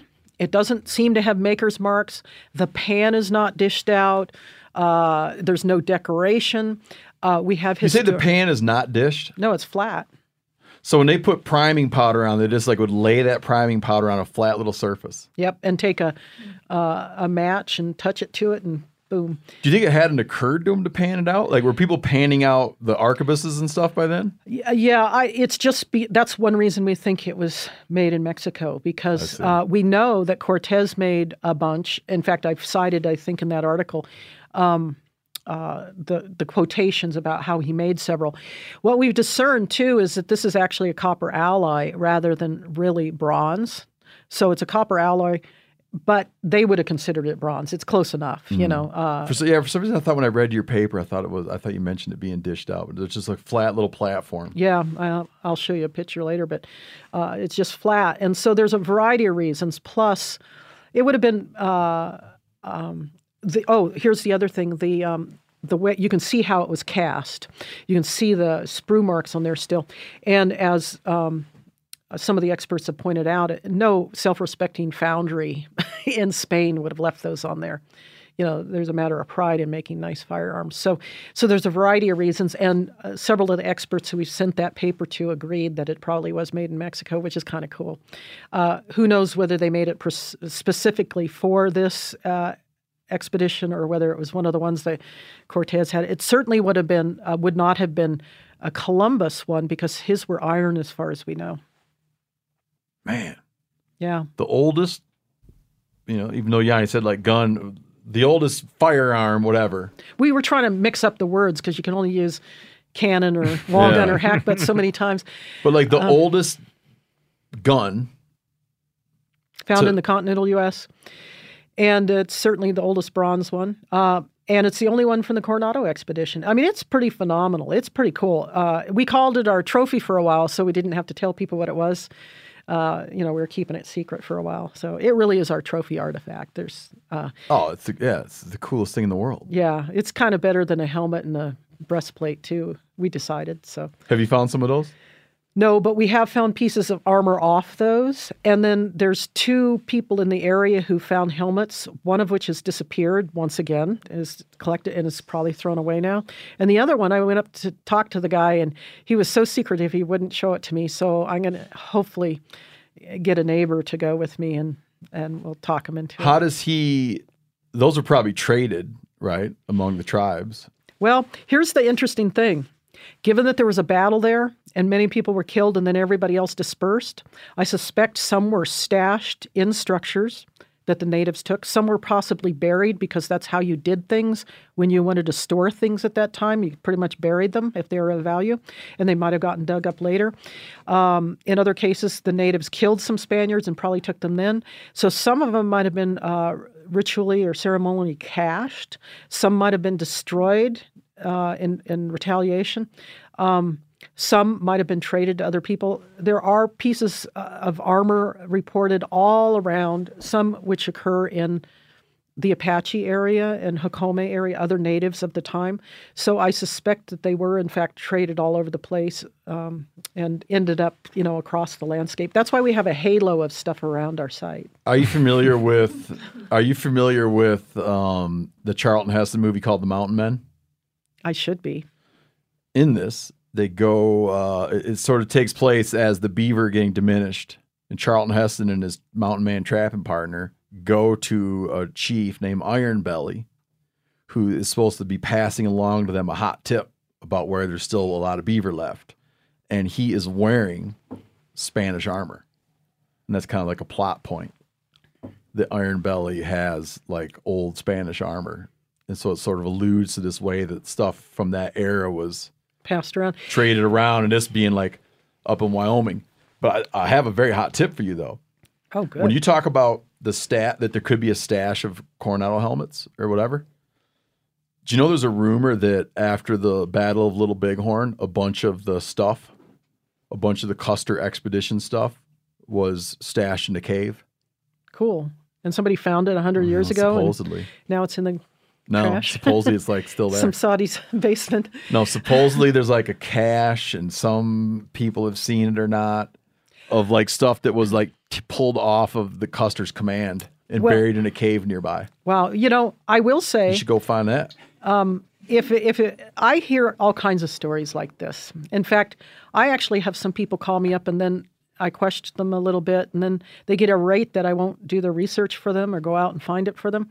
Uh, the latest one is some uh, supposed gold bars found up in the Superstition Mountains that are actually quite sizable, and you can tell that they're painted gold and the earth Tell around it is this, disturbed. yeah. I showed my brother, who's also an archaeologist, and I go, "Look at this," and he laughs. They're clearly not gold bars. They're not. They don't even look like gold bars from that period. And the, and you can tell as an archaeologist that the ground looks like a garden. You know, it's all disturbed. Uh, and he's telling me all these other things and trying to get me to be his PI for some research project. And it's like, oh, you don't even need to do any work. And he doesn't understand. I don't just pass my authority around like that. It's if I'm going to be your PI, I'm going to do the work, right? It's my reputation on the line. So, but anyway, I get requests all the time of people lost Dutchman mine, gold, the iron door that's you know uh, closing off a mine, the, the old Jesuit gold, uh, paintings, religious paintings that have keys to where the gold is, and all this.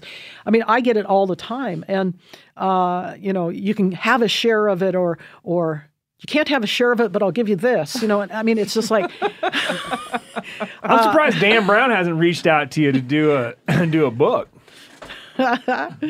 Um, So- but oh. do you do you actually then ever work as you're saying as like a PI for somebody? Have you been hired out to do a project that you have accepted along those lines?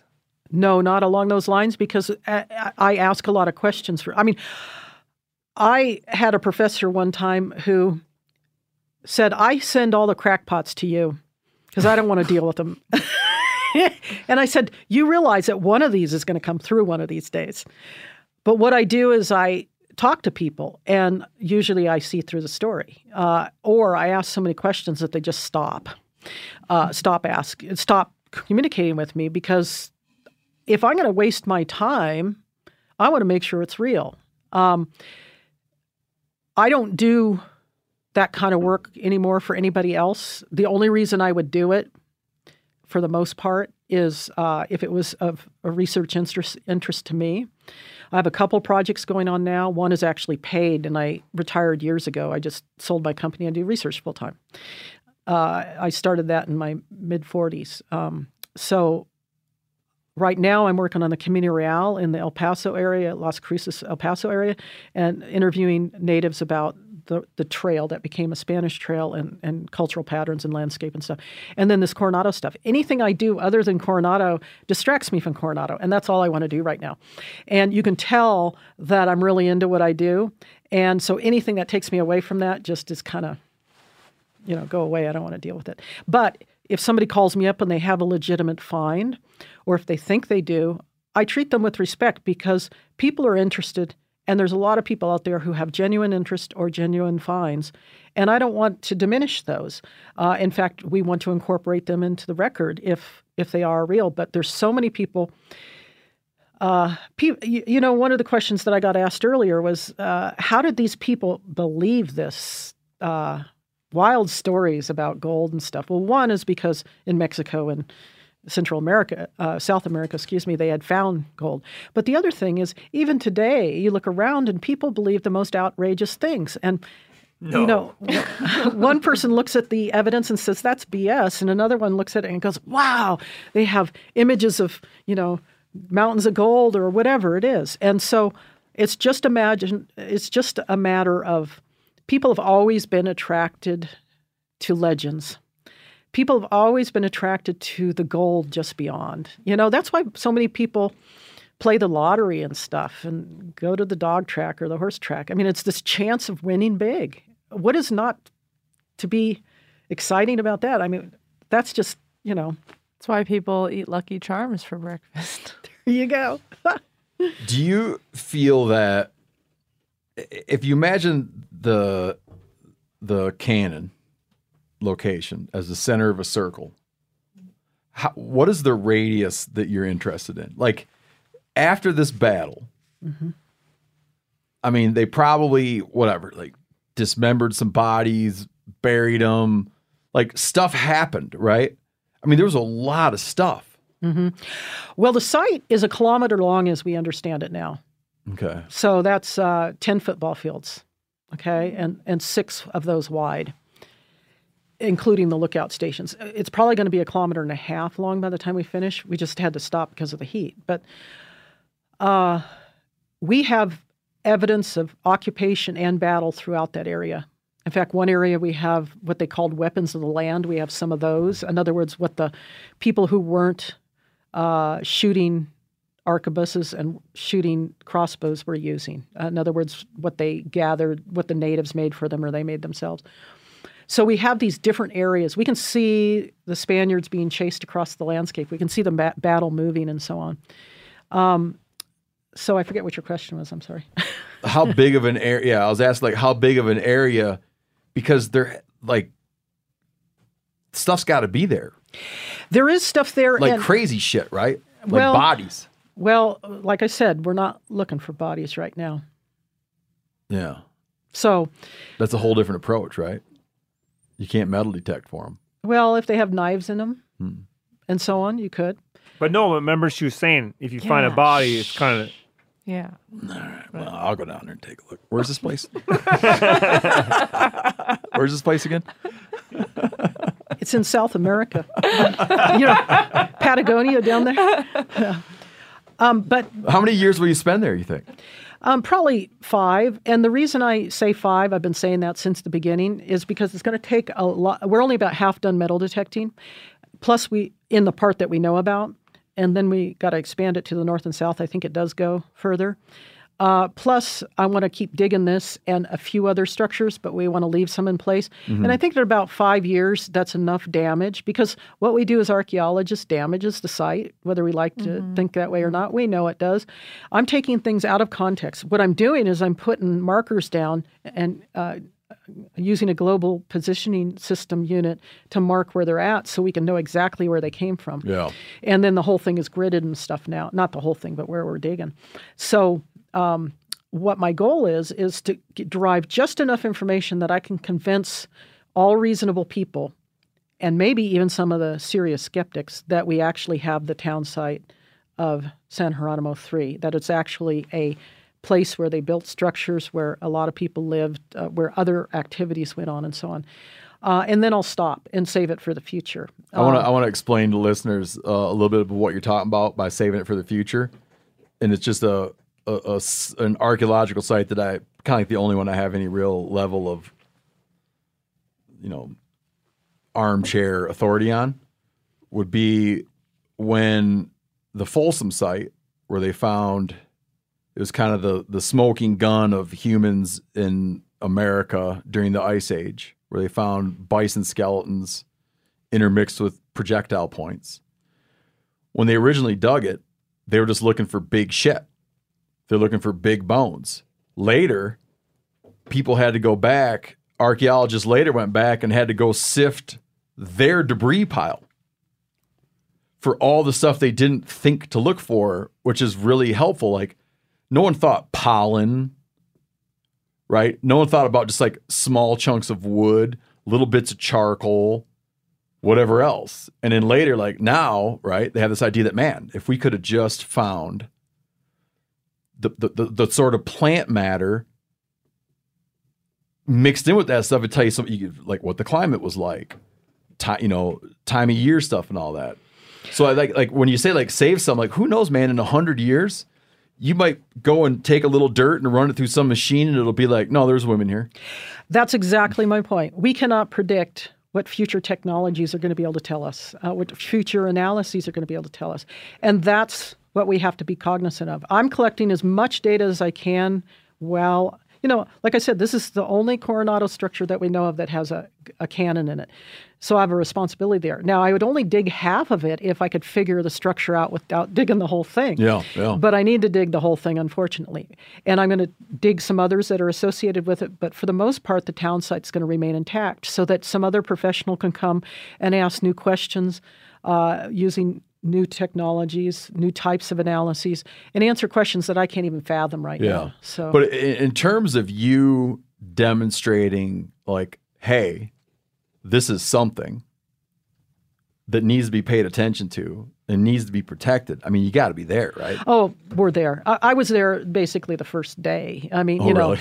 the first first day we had like a half a dozen uh, of the gabled-headed nails, and then the second day we had a crossbow bolt head with many more of them and other artifacts, and then it just kept building. And so we knew we had Coronado. At that time, I thought it was just an encampment, and then it got bigger and bigger. So even if it was just an encampment with just those things, it would be important because none had been found in Arizona. None had been found in the 1,500 miles between uh, Compostela and Zuni, right? So, uh, so in and of itself, that was important. And then after a while, it's I tried to explain the battle evidence away other ways because that's what I'm supposed to do as an archaeologist is consider all of the possible explanations for what I'm finding. And finally, I had to settle on the battle. And then once we figured out it was a battle site, then I started backtracking through the records, recognizing that maybe not all battles were accounted for in the documents because they weren't supposed to be fighting the natives, but it started making sense with it being San Geronimo. So there's, I don't think anybody who's actually heard the data, seen the data, and so on, and we've had lots of archaeologists and historians at the site. I don't think they question that it's Suya, in the Suya Valley, San Geronimo three in the Suya Valley. I think the questions are is um, whether it was an actual official town site because that was a, a contractual thing with the king. And I'm arguing that I think there's enough evidence in the documentary record to say that there that it was. And then the other thing that uh, some of the people are uh, disputing is the way the route went. Well, I have four sites and they line up west east. At this point, I'm trying to check other possibilities, but right now that's what it's suggesting, which might suggest a route that's a little further west, even in in Sonora. Uh, but the the reason I object to everybody insisting that it goes up the Sonora and then down the San Pedro and it has to be that with a sidetrack is because that's what everybody's thought, and they haven't found any evidence of Coronado. And here I found evidence of Coronado because I haven't accepted that as God's truth. I love the logic. People would be like, "Yeah, you found it, but that's not the route. Yeah. The route's over where there's nothing." that's kind of my point. That's how we archaeologists construct them, and they think it's a side route. And I said, well, then you find the evidence there. So I'm trying to Yeah, check if this every. is a side route, I'd love to see the main route. yeah, exactly. but I mean, that's the whole point here. Is the thing that irritates me about that is they keep trying to pull me back into the rut of old thinking. And the only reason I'm finding this is I'm thinking outside the box. I'm I'm considering all other possibilities that I can think of. And as I search and find things, the new possibilities come to mind and I check those out. So if they keep trying to pull me back into the, you know, it has to be Sonora River and it has to be San Pedro, then I start thinking like everybody's been thinking. And I need to think, okay, I've got four sites. How do I connect them? I have a fifth artifact that needs to somehow come into that, plus this halo of things. How do those fit together? Well, we're trying to connect the two on the west to the two on the east, on the southeast. Is that one trail, or do we have two trails or more trails? You know, the funny thing about this rock art that I brought up earlier is there's a signature on the side of the rock and it looks it's scratched in and it looks like it says T O B A R, and that was one of the cap one of the lieutenants, uh, uh, Pedro de Tovar, and. Uh, How does I, I? I think people are going to want to know this. How does one date stuff that's scratched into a rock? You Because- don't. I mean, if it's scratched in, basically on the rock art that I showed you, you can see that some of it is older than others because some has regained some weathering on it, right? So if you have one rock, you can tell by some is older because it's more weathered and some is fresher. Some of it overlies older stuff. So that's one way. It's all relative dating. But also, as I was kind of discussing earlier, uh, if you analyze this rock art in relation to a codex from Cortez, the Cortez period in Mexico, you can see that the dress, shoes, hat, and everything is just like what Cortez is wearing in one of the images. So, um, so basically, that's another way to date it as well. Now, that's not going to convince everybody, and not everybody's going to be convinced that the signature says Tobar. There's also a cross above it, which is what Spaniards did when they were signing their name in documents and writing documents on paper. So, I mean, if we just had that, then I'd say, hmm, maybe some natives saw that saw the expedition in a different valley and carved it when they got home. But we have Coronado artifacts associated with it, uh, and we have these clearings, so it looks like it's a campsite. Now it's possible that it's a side route, or a second route. We know that Pedro de Tovar uh, went uh, on other side trips. He took a detachment and went and discovered other places or inspected other places and so on. People were already there, so it wasn't discovered. But uh, so it's very likely that when they were coming through, they were looking for an alternate route, and he may have gone off. So it's possible. So that's the third possibility. We have two routes. We have a route that uh, dips down to the southeast and connects them all, or we have one route to the uh, northeast from where we're at, and this is a side trip where he went to look to see if there was gold or water. You know, uh, we may be able to tell by the time I finish, but at a certain point, I'm going to stop looking, and somebody else is going to have to fill in, and I get to tell the story I the way I want if I'm the one looking for the sites and finding them. Are, are will you stay on? Will you stay on Coronado till you die, or you think you'll get on to some uh, get on to something else? Well, I'm planning to live to 120, so Okay. I think by the time I get to 100, I'm probably going to stop looking. Mm-hmm. But But you're going to stay on the Coronado deal. as long as it's interesting to me, uh, that's how I do things. I don't have to do this. I do this because it's interesting.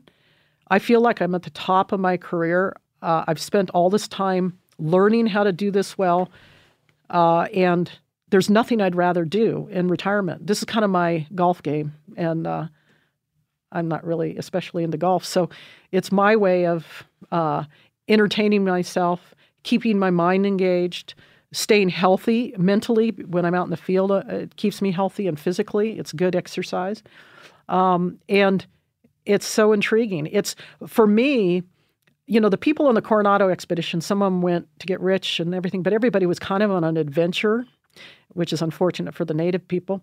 That's kind of what modern tourism is like in a way. We kind of damage uh, cultures as we go and uh, embark on our adventures. But um, but in a way, this is an adventure for me. Uh, I'm discovering new things.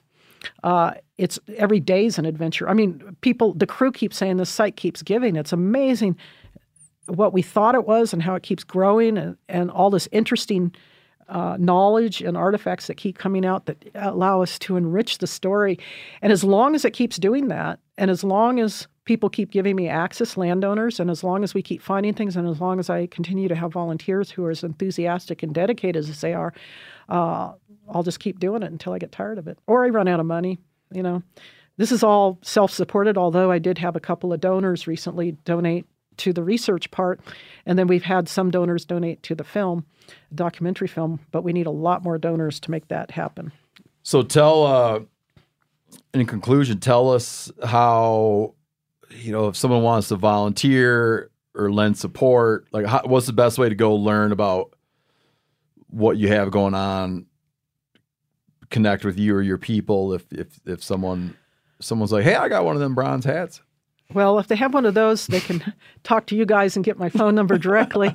but it's better be real, not one of those uh, tinfoil ones. Um, uh, well, I have a web page that has some contact information on there, and um, uh, the film, uh, documentary film, is by a professional uh, documentary film crew, Francis, Causey Films, and uh, they, uh, she has a web page, uh, and uh, Do you have a title for that yet, or? For the film? No, we haven't decided, but we have Coronado Films LLC, and there's ways that people can donate to that either directly uh, if it, they don't need a tax deduction, or uh, through uh, From the Heart Productions, uh, which is uh, a nonprofit, so you can get a tax uh, credit for that. And then I have an organization that I'm working with that uh, takes the money in for the research and would take sizable sums in or small sums for the film without taking anything off the top. So there's a variety of ways to do it, and I would appreciate it because, like I said, I'm totally self-funded, except for these more recent donations that have come in. People are really getting thrilled about uh, what we're finding and so on. You got to have some universities beating your door down now. Nah, No, no. they're jealous? Yeah. Um. uh, don't forget to mention you have a YouTube channel with some interesting no, short great. Like films like, about like a that. little bit about dating. Like you were asking, like how do you know when you're looking at whatever? Just kind Yep. of like cool stuff. Yeah, just mention that, and then also your academia web page with like all of your papers, books. I mean, there's so much uh, open information that we could where we can go to read your work. Right. So on YouTube, it's just under my name. You can find it, and there's some Coronado and other stuff. D E N I and then S E Y M O U R. And then the academia page, the same. It's under independent uh, researcher, I think. Uh, also with ResearchGate, same thing. Although that has fewer uh, articles, you can download articles for free on there. You don't have to pay to get on. Uh, and then I have a web page that I'm just starting up. I the old one I forgot to pay for, and it's kind of defunct, so I'm starting a new one. um, it, it needed to be updated anyway. Like it kind hot, fi- of froze. hotfinds.com. Yeah. and uh, all you listeners, I will link to this in the sh- all of her. Uh, I'll link to all of this in the show notes. And um, yeah, and the film is really what we're looking for funding for now. I just saw a rough cut of it the other day. Any good? Oh, it was fabulous. I, I was scared because I we archaeologists like to be behind the camera, not Sure, in front, and so I was prepared to be really embarrassed. They did an, a phenomenal job. I job. can see you kicking ass as a host Seriously, because you care, but not too much. it's like a sweet spot, right? well, thank you. I'll There's take that as a sweet compliment. spot you got to find. I've got I've got one more last question. It might be the most important one, to be honest. I mean, uh, in the uh, film Indiana Jones and the Last Crusade, that movie opens with River Phoenix as a young Indiana Jones stumbling on to some grave robbers, if you want to call them that, uh, finding a crucifix from the Coronado expedition, and then he has to he pr- tries to protect it and escapes. And I'm just wondering if you too have ever uh, protected any of your finds by by jumping onto a passing circus train and falling into a love pit of snakes, Phil. leading into your lifelong phobia of love you, snakes that will follow you for the rest of your I life. do have a, a lifelong phobia of rattlesnakes Wow, for good go. reason, because I've run into probably a thousand of them since I was a little tiny girl. Um, I did find Coronado's cross on our site. One day, two of my crew members called me over, and they had an ice chest right there, so I kind of knew something was up. Metal detected, and they had planted this Coronado's cross with fake jewels on it. Oh. so, on. Uh, that's funny. so that Like, was look fun. at this. this is sweet. yeah. So normally we don't plant things like that because it can distract, you know, but I thought it was pretty funny. That's so, good. so I wrote to Harrison Ford asking if he would contribute uh, because here's the real, you know, Yeah. Yeah.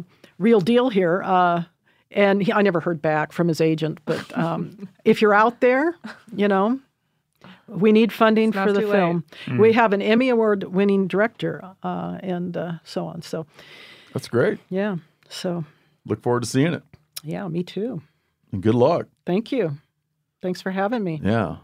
Yeah, So- stay in touch with Corinne so uh, you know we can have like an update in a year or two. Sure. Yep, absolutely. And then maybe uh, if Steve decides to not claim artifacts from Like from loot- other dig sites, then Yeah. you can go volunteer with Deni, and that know, will man. that I will got like a- satisfy your scratch like your itch. I'm like an antiquities looter.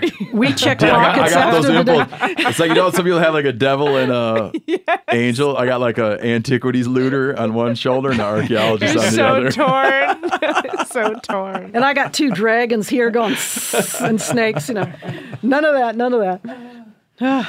Well, Uh, thanks. Yeah, thanks so much for coming out. I hope I hope some people reach out and uh, they might have a hot tip because I could I could picture some dude out hunting antelope or desert bighorns and he'd be like, hey, you know, I seen something like that one time. Well, we'll name the site after somebody if they come forward with There something have related to an expedition. In fact, I've already promised that to one guy who. Uh, now you're sweetening the deal, Yeah. man. There you go. You don't get to keep it, put on your mantle, but on the map will It'll be the your day, name. the day Well, site. if they found it on private land, they do get to keep it. But we'd hope that if they realize what it is, that upon their death or sooner, they would agree to Yeah. put it somewhere where it can be available. You know, so All right, everybody, keep your eyes peeled.